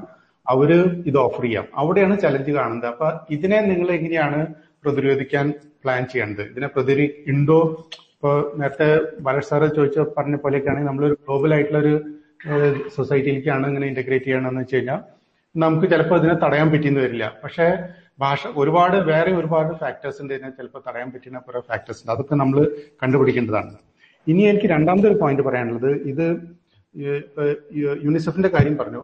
ഈ യുനെസ്കോ പോലുള്ള സ്ഥാനങ്ങളും ഇപ്പൊ എന്താണ് സിലബസിന്റെ മുറിക്കണോ മുറിക്കേണ്ട വെട്ടിച്ചുരുക്കണോ ചുരുക്കണ്ടേ എന്നുള്ള കണ്ടീഷനൊക്കെ ഇതൊക്കെ ചർച്ച ചെയ്യുന്നുണ്ട്. അപ്പൊ സംഭവം ശരിയാണ്. സെൻട്രൽ ഗവൺമെന്റ് ഒരുപാട് മോശ മോശമായിട്ട് രീതിയിൽ കാര്യങ്ങൾ മുന്നോട്ട് കൊണ്ടുവരുന്നു അവർ ഏജൻസി ചെയ്തുകൊണ്ടിരിക്കുന്നുണ്ട്. പക്ഷേ ഈ യുനെസ്കോ പറയുന്നത് അത് മാത്രല്ല. എന്ത് പഠിപ്പിക്കണം എന്നുള്ളത് മാത്രല്ല. അല്ല എങ്ങനെ പഠിപ്പിക്കണം എന്നുള്ളത് മാത്രല്ല. എന്തൊക്കെ അവർ പാൻഡമിക്കിനെ കുറിച്ച് പഠിപ്പിക്കാനാണ് പല രാജ്യങ്ങളോടും പറയുന്നത്. അപ്പൊ ഇത്തരത്തിൽ നമുക്ക് മറ്റുള്ള രാജ്യങ്ങൾ എന്തൊക്കെയാണ് എക്സ്പെരിമെന്റ്സ് എന്നുള്ളത് അവർ ചെയ്തിട്ടുള്ള നല്ല കാര്യങ്ങൾ. ഈ പാൻഡമിക് ഒരുപാട് പബ്ലിക്കേഷൻസ് വന്നിട്ടുണ്ട് റിസർച്ച് നടക്കുന്നുണ്ട്. അപ്പൊ ഇതിനെ പറ്റി കറിക്കുലം കമ്മിറ്റി എന്തെങ്കിലും തരത്തിലുള്ള അപ്പൊ നമുക്ക് മെമ്പേഴ്സ് ഉണ്ടെങ്കിൽ അത്തരത്തിലുള്ള പല ഇൻസൈറ്റ്സും ഉണ്ടോ എന്നുള്ളതാണ് എനിക്ക് പിന്നെ രണ്ട് സ്കൂൾസിനെ പറ്റിയിട്ട് സ്കൂൾസ് ഈ പറഞ്ഞ പോലെ വളർന്നബിൾ ആയിട്ടുള്ള ഇൻസ്റ്റിറ്റ്യൂഷൻസ് ആണ്. കേരളത്തിലെ ഗവൺമെന്റ് സെക്ടറിലുള്ള പ്രൈമറി സ്കൂൾസും ലോവർ പ്രൈമറി സ്കൂൾസിലൊക്കെ നമ്മൾ കാണുന്നത് ഇലക്ഷന് വോട്ട് ചെയ്യാൻ പോകുമ്പോഴാണ്. അതിന്റെ അതിന്റെ അവസ്ഥ ഒരുവിധം എല്ലാവർക്കും അറിയാം എന്താന്നുള്ളത്. അപ്പൊ ആ തരത്തിൽ ഇനി മഹാമാരികളുടെ ഒരു പൂരാണ് വരണതെന്ന് വെച്ച് കഴിഞ്ഞാൽ ഇപ്പൊ പല രാജ്യങ്ങളും അതിന് കണ്ട് ഇതിന്റെ സീക്വൻസ് ആണ് അവർ പ്രതീക്ഷിക്കുന്നത്. ഒന്നിന് പുറകെ ഒന്നായിട്ട് ഇങ്ങനെ പല വന്നുകൊണ്ടിരിക്കുന്നുണ്ട് അങ്ങനെയാണെന്നുണ്ടെങ്കിൽ നമ്മളുടെ ഇൻഫ്രാസ്ട്രക്ചർ നന്നാക്കാനായിട്ടുള്ള എന്ത് തരത്തിലുള്ള എമർജൻസി കാര്യങ്ങളാണ് ഈ കരിക്കുലം കമ്മിറ്റി സ്കൂൾസ് ഒക്കെ സർക്കാരിന് മുമ്പിൽ വെക്കേണ്ടത് കാരണം അതൊന്നും വെച്ചിട്ടില്ലെങ്കിൽ അവർ അവർ അവരുടേതായിട്ടുള്ള പദ്ധതികൾ ഉണ്ടാക്കും. അവർ സിൽവർ ലൈൻ എന്നൊക്കെ പറഞ്ഞിട്ട് എന്തൊക്കെയോ സൂപ്പർ ലൈൻ കാസർഗോഡ് തിരുവനന്തപുരം എന്നൊക്കെ പറഞ്ഞിട്ട് അവരവരുടെ പദ്ധതികൾ. കാരണം ഇത്തരത്തിൽ ഈ സമയത്താണ് നമ്മൾ ഈ സ്കൂൾസ് ഇത്തരം കാര്യങ്ങൾ ഇതിന്റെ അകത്തുള്ള ആക്ടിവിസ്റ്റുകളും ഈ സംഘടനകളൊക്കെ ഏറ്റുപിടിക്കേണ്ടത്. അവിടെ പത്രത്തിലോ അല്ലെങ്കിൽ ഈ പൊതു ഇതിലൊന്നും ഇത്തരത്തിലുള്ള യാതൊരു തരത്തിലുള്ള ഇൻഡിക്കേഷൻസും കാണാനില്ല. ഇത് കൂടുതൽ പ്രബലാതിപ്പെടുത്തുന്നുണ്ട് പിന്നെ ഒന്ന് ഒരു ചെറിയൊരു പോയിന്റ് കൂടി ഉണ്ട്. അതും കൂടി പറഞ്ഞിട്ട് നിർത്താം. അത് എന്താ വെച്ച് കഴിഞ്ഞാൽ ഈ കുട്ടികളെ കൊണ്ട് ഡിജിറ്റൽ എക്യുപ്മെന്റ് നമ്മൾ നിർബന്ധിച്ചിട്ട് കാണിപ്പിക്കലും. അത് പങ്കെടുപ്പിക്കലൊക്കെയാണ്. അത് ഇപ്പൊ ലോവർ പ്രൈമിൽ കുറച്ച് കുറവായിരിക്കാം. പക്ഷേ ഹയർ സെക്ടർ ടെറിട്ടറി സെക്ടേഴ്സിലൊക്കെ അത് കൂടുതലാണ്. ഇവിടെ പ്രത്യേകത ഇവിടുത്തെ പ്രശ്നം എന്ന് പറയുന്നത് ഈ ആൻഡ്രോയിഡ് ഫോൺസൊക്കെ ആണെന്നുണ്ടെങ്കിൽ അതാണല്ലോ ഏറ്റവും കൂടുതലുള്ളത്. ഇതൊന്നും അത്ര ന്യൂട്രൽ ആയിട്ടുള്ള സാങ്കേതികവിദ്യ അല്ല ഈ ബാലു സാർ പറഞ്ഞ പോലെ അപ്പുറത്ത് പുറത്തിരിക്കണോ വെളുത്തോണോ ഇതല്ല സംഭവം. അവർ ആരെയും ശരി അയാളെ പഠിച്ചെടുക്കലാണ്. എത്രയും ചുരുങ്ങിയ സമയത്ത് ഈ കുട്ടി ഈ ആളെ വ്യക്തിനെ പഠിച്ചെടുത്തിട്ട് ആ വ്യക്തിയുടെ വീക്ക്നെസ് മനസ്സിലാക്കി ആ വീക്ക്നെസ്സിൽ പണിയെടുത്തുകൊണ്ട് അവർക്ക് പരസ്യങ്ങളും കുറെ കാര്യങ്ങൾ ചെയ്തിട്ട് അവരെ ചിന്തകൾ അടപ്പിച്ചു കളയും ഇപ്പൊ വിദ്യാഭ്യാസം എന്ന് പറയുന്നത് എക്സ്പാൻഷൻ ഓഫ് മൈൻഡ്സ് ആണെന്നുണ്ടെങ്കിൽ പരസ്യങ്ങൾ എന്ന് പറയുന്നത് അത് നാരോ ഡൗൺ ആണ് ക്ലോസിംഗ് ആണ് രണ്ടും കോൺട്രഡിക്ടറി ആണ്. അപ്പോ ഒന്ന് ഇപ്പൊ മതവിശ്വാസം ഈ ശാസ്ത്ര ശാസ്ത്രബോധം എന്ന് പറഞ്ഞ രണ്ടും ഒന്നും മറ്റേനോട് പ്രൊസീവ് ആണ് എന്നുള്ള രീതിയിലാണ് ഈ രണ്ട് സാധനങ്ങൾ പോകുന്നത്. അപ്പോ ഈ ഈ ടെക്നോളജി ഇത്തരത്തിൽ മൊബൈൽ ടെക്നോളജി അല്ലെങ്കിൽ ഇന്റർനെറ്റിൽ ആക്സസ് ഉള്ള ടെക്നോളജീസിനൊക്കെ എങ്ങനെയൊക്കെ പരിമിതപ്പെടുത്താം? അല്ലെങ്കിൽ നമ്മൾ ചെയ്യേണ്ടത് രണ്ടാമത്തെ ഒരു കാര്യം ചെയ്യേണ്ടത് ഗവൺമെന്റ്സിനെ കൊണ്ട് നമ്മൾ നിയമപരമായിട്ട് ഈ കമ്പനികളെ വരുതിക്ക് നിർത്താനുള്ള നീക്കങ്ങൾ നടത്തണം. അത് അത്തരത്തിലാണ് ആ ഈ കാര്യങ്ങളിലൊക്കെയാണ് സംഘടനകൾ ഇടപെടേണ്ടതെന്നാണ് എന്റെ ഈ മഹാമാരി കാലത്തെങ്കിലും ചെയ്യണമെന്നാണ് എന്റെ ഒരു അഭ്യർത്ഥന. നിങ്ങളെ പല അഭിപ്രായങ്ങളോടും വളരെ വലിയ യോജിപ്പുണ്ട്. മാത്രമല്ല വളരെ വിശാലമായ രീതിയിലുള്ള കാഴ്ചപ്പാടുകളാണ് നിങ്ങൾ അവതരിപ്പിച്ചത്. പക്ഷെ നിങ്ങളോട് ഒരു വിയോജിപ്പുള്ളത് അത് ആദ്യം പറയാം. ഇപ്പോ കേരളത്തിൽ ലാസ്റ്റ് ഇലക്ഷൻ നടന്നിട്ട് പാർലമെന്റ് ഇലക്ഷൻ നടന്നല്ലോ അതിനിടയ്ക്ക് ഒന്നൊന്നര ഒരു കൊല്ലം അപ്പൊ നിങ്ങൾ പോയപ്പോഴും നിങ്ങൾ ആ ദയനീയ സാഹചര്യത്തിലുള്ള സ്കൂളുകളാണ് കണ്ടതെങ്കിൽ നിങ്ങൾ നിങ്ങൾ പോയ സ്കൂളിന്റെ ദോഷം കേരളത്തിലെ ഒട്ടുമിക്ക സർക്കാർ വിദ്യാലയങ്ങളും വളരെ നല്ല ഭൗതിക സൗകര്യങ്ങളുള്ള സ്ഥാപനങ്ങളായി മാറിക്കഴിഞ്ഞു. കഴിഞ്ഞ കുറച്ചു കാലത്തിനിടയിൽ. ദയനീയമായ നമ്മുടെ കാലത്തുണ്ടായിരുന്ന പോലെ അല്ലെങ്കിൽ ഒരു പത്ത് കൊല്ലം മുമ്പ് വരെ ഉണ്ടായിരുന്നത് പോലുള്ള ദയനീയ ഭൗതിക സാഹചര്യങ്ങളുള്ള സ്കൂളുകൾ പൊതുവെ കുറവാണ്. എല്ലാ സ്കൂളുകളും കുറച്ചൊക്കെ ഉണ്ടാവും പ്രത്യേകിച്ച് ഈ മാനേജ്മെന്റ് സ്കൂളുകൾ ഉണ്ടാവും അവർ ഈ പൈസ വാങ്ങി നിയമം നടത്തി വേറെ സ്കൂളിന് വേണ്ടി ഭൗതിക സൗകര്യങ്ങൾ മുടക്കാത്ത ചില ആളുകളുടെ സ്ഥലങ്ങളിലൊക്കെ അല്ലാത്തടത്തൊക്കെ ഗവൺമെന്റ് സ്കൂളുകളൊക്കെ രീതിയിൽ മാറി. ഒന്ന്. ഇത് നിങ്ങൾ പറഞ്ഞതുപോലുള്ള ഒരു യൂണിവേഴ്സിറ്റികളെയും സ്കൂളുകളെയും കോളേജുകളെയും ഒക്കെ ഈ ബൈജൂസ് ആപ്പ് ഉൾപ്പെടെ നിങ്ങൾ ചൂണ്ടിക്കാണിച്ചോണ്ട് ഞാൻ പറയുന്നത് അതുപോലെ ഗൂഗിൾ തന്നെ നേരിട്ട് വിദ്യാഭ്യാസം നേരിട്ട് തുടങ്ങുന്നതിനെ കുറിച്ചിട്ട് വലിയ രീതിയിലുള്ള ഭയം നമുക്കൊക്കെ ഉണ്ട്. കാരണം അത് ചിലർ അതിന് ഓപ്പർച്യൂണിറ്റി ആയിട്ട് ചിലപ്പോൾ കാണുന്നുണ്ടാവും. പക്ഷെ അതിന് ഭയപ്പെടേണ്ട സാഹചര്യങ്ങൾ. ഇപ്പൊ നാഷണൽ എഡ്യൂക്കേഷൻ പോളിസിയായിട്ട് ബന്ധപ്പെട്ട് ഇപ്പോൾ ഇന്ത്യയിൽ നടക്കുന്ന ചർച്ചകളും സംവാദങ്ങളും ഏറ്റവും പ്രധാനപ്പെട്ട വിഷയം എന്നതാണല്ലോ കോളേജുകളൊക്കെ പിന്നെ എങ്ങനെയായിട്ട് മാറും എന്നുള്ളത് അല്ലെങ്കിൽ സ്കൂളൊക്കെ എങ്ങനെ മാറും എന്നുള്ളത് വലിയ രീതിയിൽ ഭയപ്പെടേണ്ട ഒന്നാണ്. നമ്മുടെ കേരളത്തിന്റെ ഒരു സവിശേഷ സാഹചര്യം എന്ന് പറഞ്ഞാൽ ഞാൻ നേരത്തെ പറഞ്ഞല്ലോ അത് എല്ലാ കുട്ടികൾക്കും എല്ലാ മനുഷ്യർക്കും ആക്സസ് കൊടുത്തു. പന്ത്രണ്ടാം ക്ലാസ് വരെ എല്ലാവരെയും ഒരേപോലെ പഠിപ്പിക്കാനുള്ള സംവിധാനം ചെയ്തു കൊടുത്തു. അത് പഠിപ്പിക്കുക അല്ലെങ്കിൽ പഠിക്കുക എന്ന് പറയുന്നത് ഒരു കേവലമായ പ്രക്രിയയല്ല. അതിന് സ്കൂളിൽ വരണം എൻറോൾമെന്റ് നടക്കണം സ്കൂളിൽ നിലനിർത്തണം. അതിന് റിട്ടൻഷൻ നടക്കണം അതിന് വേണമെങ്കിൽ ഒരുപാട് സപ്പോർട്ട് സിസ്റ്റം വേണം. അങ്ങനെയാണ് നമ്മൾ എല്ലാവർക്കും പിന്നെ പുസ്തകം കൊടുക്കാൻ തുടങ്ങിയത് യൂണിഫോം സൗജന്യമായി കൊടുക്കാൻ തുടങ്ങിയത് ഉച്ചഭക്ഷണം കൊടുക്കാൻ തുടങ്ങിയത്. ഇതൊക്കെ അതിന്റെ ഭാഗമാണ്. ഇങ്ങനെ ഒരുപാട് പിന്തുണാ സംവിധാനങ്ങൾ ഉറപ്പുവരുത്തിയിട്ടാണ് നമ്മൾ ഈ പൊതുവിദ്യാഭ്യാസത്തിനെ ശക്തിപ്പെടുത്തി കേരളത്തിൽ മുമ്പോട്ട് കൊണ്ടുവരുന്നത് അതൊരു വലിയ ഒരു ഒരു വലിയൊരു സാമൂഹിക വളർച്ചയുടെ ഒരു അടയാളമാണ്. അല്ലെങ്കിൽ അതിന്റെ ഒരു വലിയ തെളിവാണ്. അതൊക്കെ വലിയ രീതിയിൽ അട്ടിമറിക്കപ്പെടാൻ പോകുന്ന തരത്തിലാണ് ഇപ്പൊ നമ്മുടെ എൻ ഇ പി നിൽക്കുന്നു. നിങ്ങൾ നേരത്തെ പറഞ്ഞുള്ള ഗ്ലോബൽ കരാറുകളൊക്കെ പലതും വരുന്നു. അപ്പോ അവരെയൊക്കെ സംബന്ധിച്ചിടത്തോളം വിദ്യാഭ്യാസത്തിന് ഞാൻ നേരത്തെ പറഞ്ഞോ ഏതെങ്കിലും ചില കോഴ്സുകൾ അതിന് കുറെ മൊഡ്യൂൾസ് ആ മൊഡ്യൂൾ കംപ്ലീറ്റ് ചെയ്ത് കഴിഞ്ഞാൽ സർട്ടിഫിക്കേഷൻ ആ സർട്ടിഫിക്കേഷൻ ഇവിടെ അപ്രൂവ് ചെയ്യും അത് അവരുടെ മറ്റ് സംഗതികൾക്ക് മാറുകയൊക്കെ ചെയ്യുന്ന തരത്തിലേക്ക് പോകുന്ന ഒരു അപകടകരമായ സിറ്റുവേഷൻ ഒക്കെ നമ്മുടെ മുമ്പിലുണ്ട്. അവിടെ കേരളം പോലെ സംസ്ഥാനത്തിന് എത്രമാത്രം റെസിസ്റ്റ് ചെയ്യാനും ഒറ്റയ്ക്ക് നിൽക്കാനും പോരാടാനൊക്കെ കഴിയുമെന്നുള്ളത് കാലം തെളിയിക്കേണ്ട സംഗതിയാണ്. എന്തായാലും ഇപ്പോഴത്തെ ഒരു ഗവൺമെന്റിന്റെ നിലപാട് അതിനെ ഇപ്പോഴത്തെ അവസ്ഥത്തിൽ അതുകൊണ്ടാണ് നമ്മൾ ഈ പാൻഡമിക്കിന്റെ ഒരു ഒരു സ്ട്രോങ് കുറഞ്ഞു കഴിഞ്ഞാൽ സ്കൂൾ വീണ്ടും പഴയതുപോലെ തുറക്കുമെന്നും അങ്ങോട്ടേക്ക് തിരിച്ചു വരുന്നൊക്കെ നിരന്തരം പറഞ്ഞുകൊടുക്കുന്നത് അതായത് അതിനെങ്ങനെ ഒന്നും സബ്സ്റ്റിറ്റ്യൂട്ട് ചെയ്ത് ഒരു ഓൺലൈൻ ക്ലാസ് കൊടുത്ത് വിട്ടാൽ പോരാ. ഞാൻ നേരത്തെ പറഞ്ഞുള്ള ഒരു കേരളീയ സമൂഹം നിലനിൽക്കേണ്ടതുണ്ട് എന്നുള്ള കാഴ്ചപ്പാടുള്ളത് കൊണ്ടാണ് മറ്റതൊക്കെ നിങ്ങൾ പറഞ്ഞ വലിയ അപകടകരമായ ഭീഷണികൾ ഒട്ടേറെ നമ്മുടെ മുമ്പിലുണ്ട്. അതിനെ അവസരമായി കാണുന്നവരുണ്ട്. അങ്ങനെ കാണുന്ന മനുഷ്യരുണ്ട് എന്നുള്ളത് നമ്മൾ കാണണം. ഇപ്പൊ തന്നെ നമ്മൾ ഈ പറഞ്ഞ ഈ പൊതുവിദ്യാലയത്തിലൊന്നും പോകാതെ വളരെ പരിമിതമായ സങ്കുചിതം എന്ന് ഞാൻ വിളിക്കുന്ന കാര്യത്തിലുള്ള ലക്ഷ്യങ്ങൾ മാത്രമുള്ള സ്കൂളുകളിൽ എത്ര ആൾക്കാർ പോകും? ഇവിടെ പിന്നെ പല മതസംഘടനകൾ നടത്തുന്നത്. എല്ലാ മതങ്ങൾക്കും അവരുടെ സംഘടനകൾക്കും സ്കൂളുണ്ട്. അവരവരുടെ മതത്തിൽ മാത്രം പറ്റ അവരുടെ മാത്രം ആചാരങ്ങൾ അനുഷ്ഠിക്കുന്ന ആചാരങ്ങൾ സ്കൂളിൽ നടത്തുന്ന സ്കൂളുകളിൽ അവിടെ മാത്രം മക്കളെ പറഞ്ഞയക്കുന്നത്. അവർക്ക് അവരോട് നമ്മൾ എന്ത് സെക്യുലറിസം പറയാൻ അങ്ങനെ ഒരു സഹജീവിതം എന്ന് പറയുന്ന അവർക്ക് താല്പര്യമില്ല. അവരെ പരിമിതമായ പരിമിത ലക്ഷ്യം എത്തണം സർട്ടിഫിക്കറ്റ് കിട്ടണം അത് കഴിഞ്ഞ് പുറത്തു പോകണം പഠിക്കണം പണം ഉണ്ടാക്കണം ഡോളറായോ ദിനാറായോ ഒക്കെ ദീർഘമായോ ഒക്കെ കിട്ടണമെന്ന് മാത്രം വിചാരിക്കുന്ന മനുഷ്യരാണ്. അവരോട് നമ്മൾ വിദ്യാഭ്യാസത്തെ കുറിച്ച് പറയുമ്പോൾ അടിസ്ഥാനപരമായിട്ട് തന്നെ അവരുടെ സമീപനം എന്തെന്നുള്ളവർക്ക് ചർച്ച തുടങ്ങേണ്ടി വരും. അതൊന്നും പിന്നെ നമ്മുടെ അതുകൊണ്ട് നമ്മൾ പൊതുവിദ്യാഭ്യാസത്തെ കുറിച്ച് സംസാരിക്കുന്നത്. അതിന് ആ ഒരു പ്ലാറ്റ്ഫോം നിന്നിട്ട് നമുക്ക് ഇതൊക്കെ സംസാരിക്കാം. അങ്ങനെ എനിക്ക് തോന്നുന്നു. ഓക്കെ. അടുത്തത് ആനന്ദ് കെ എസ് ചോദിച്ചിരിക്കുകയാണ്.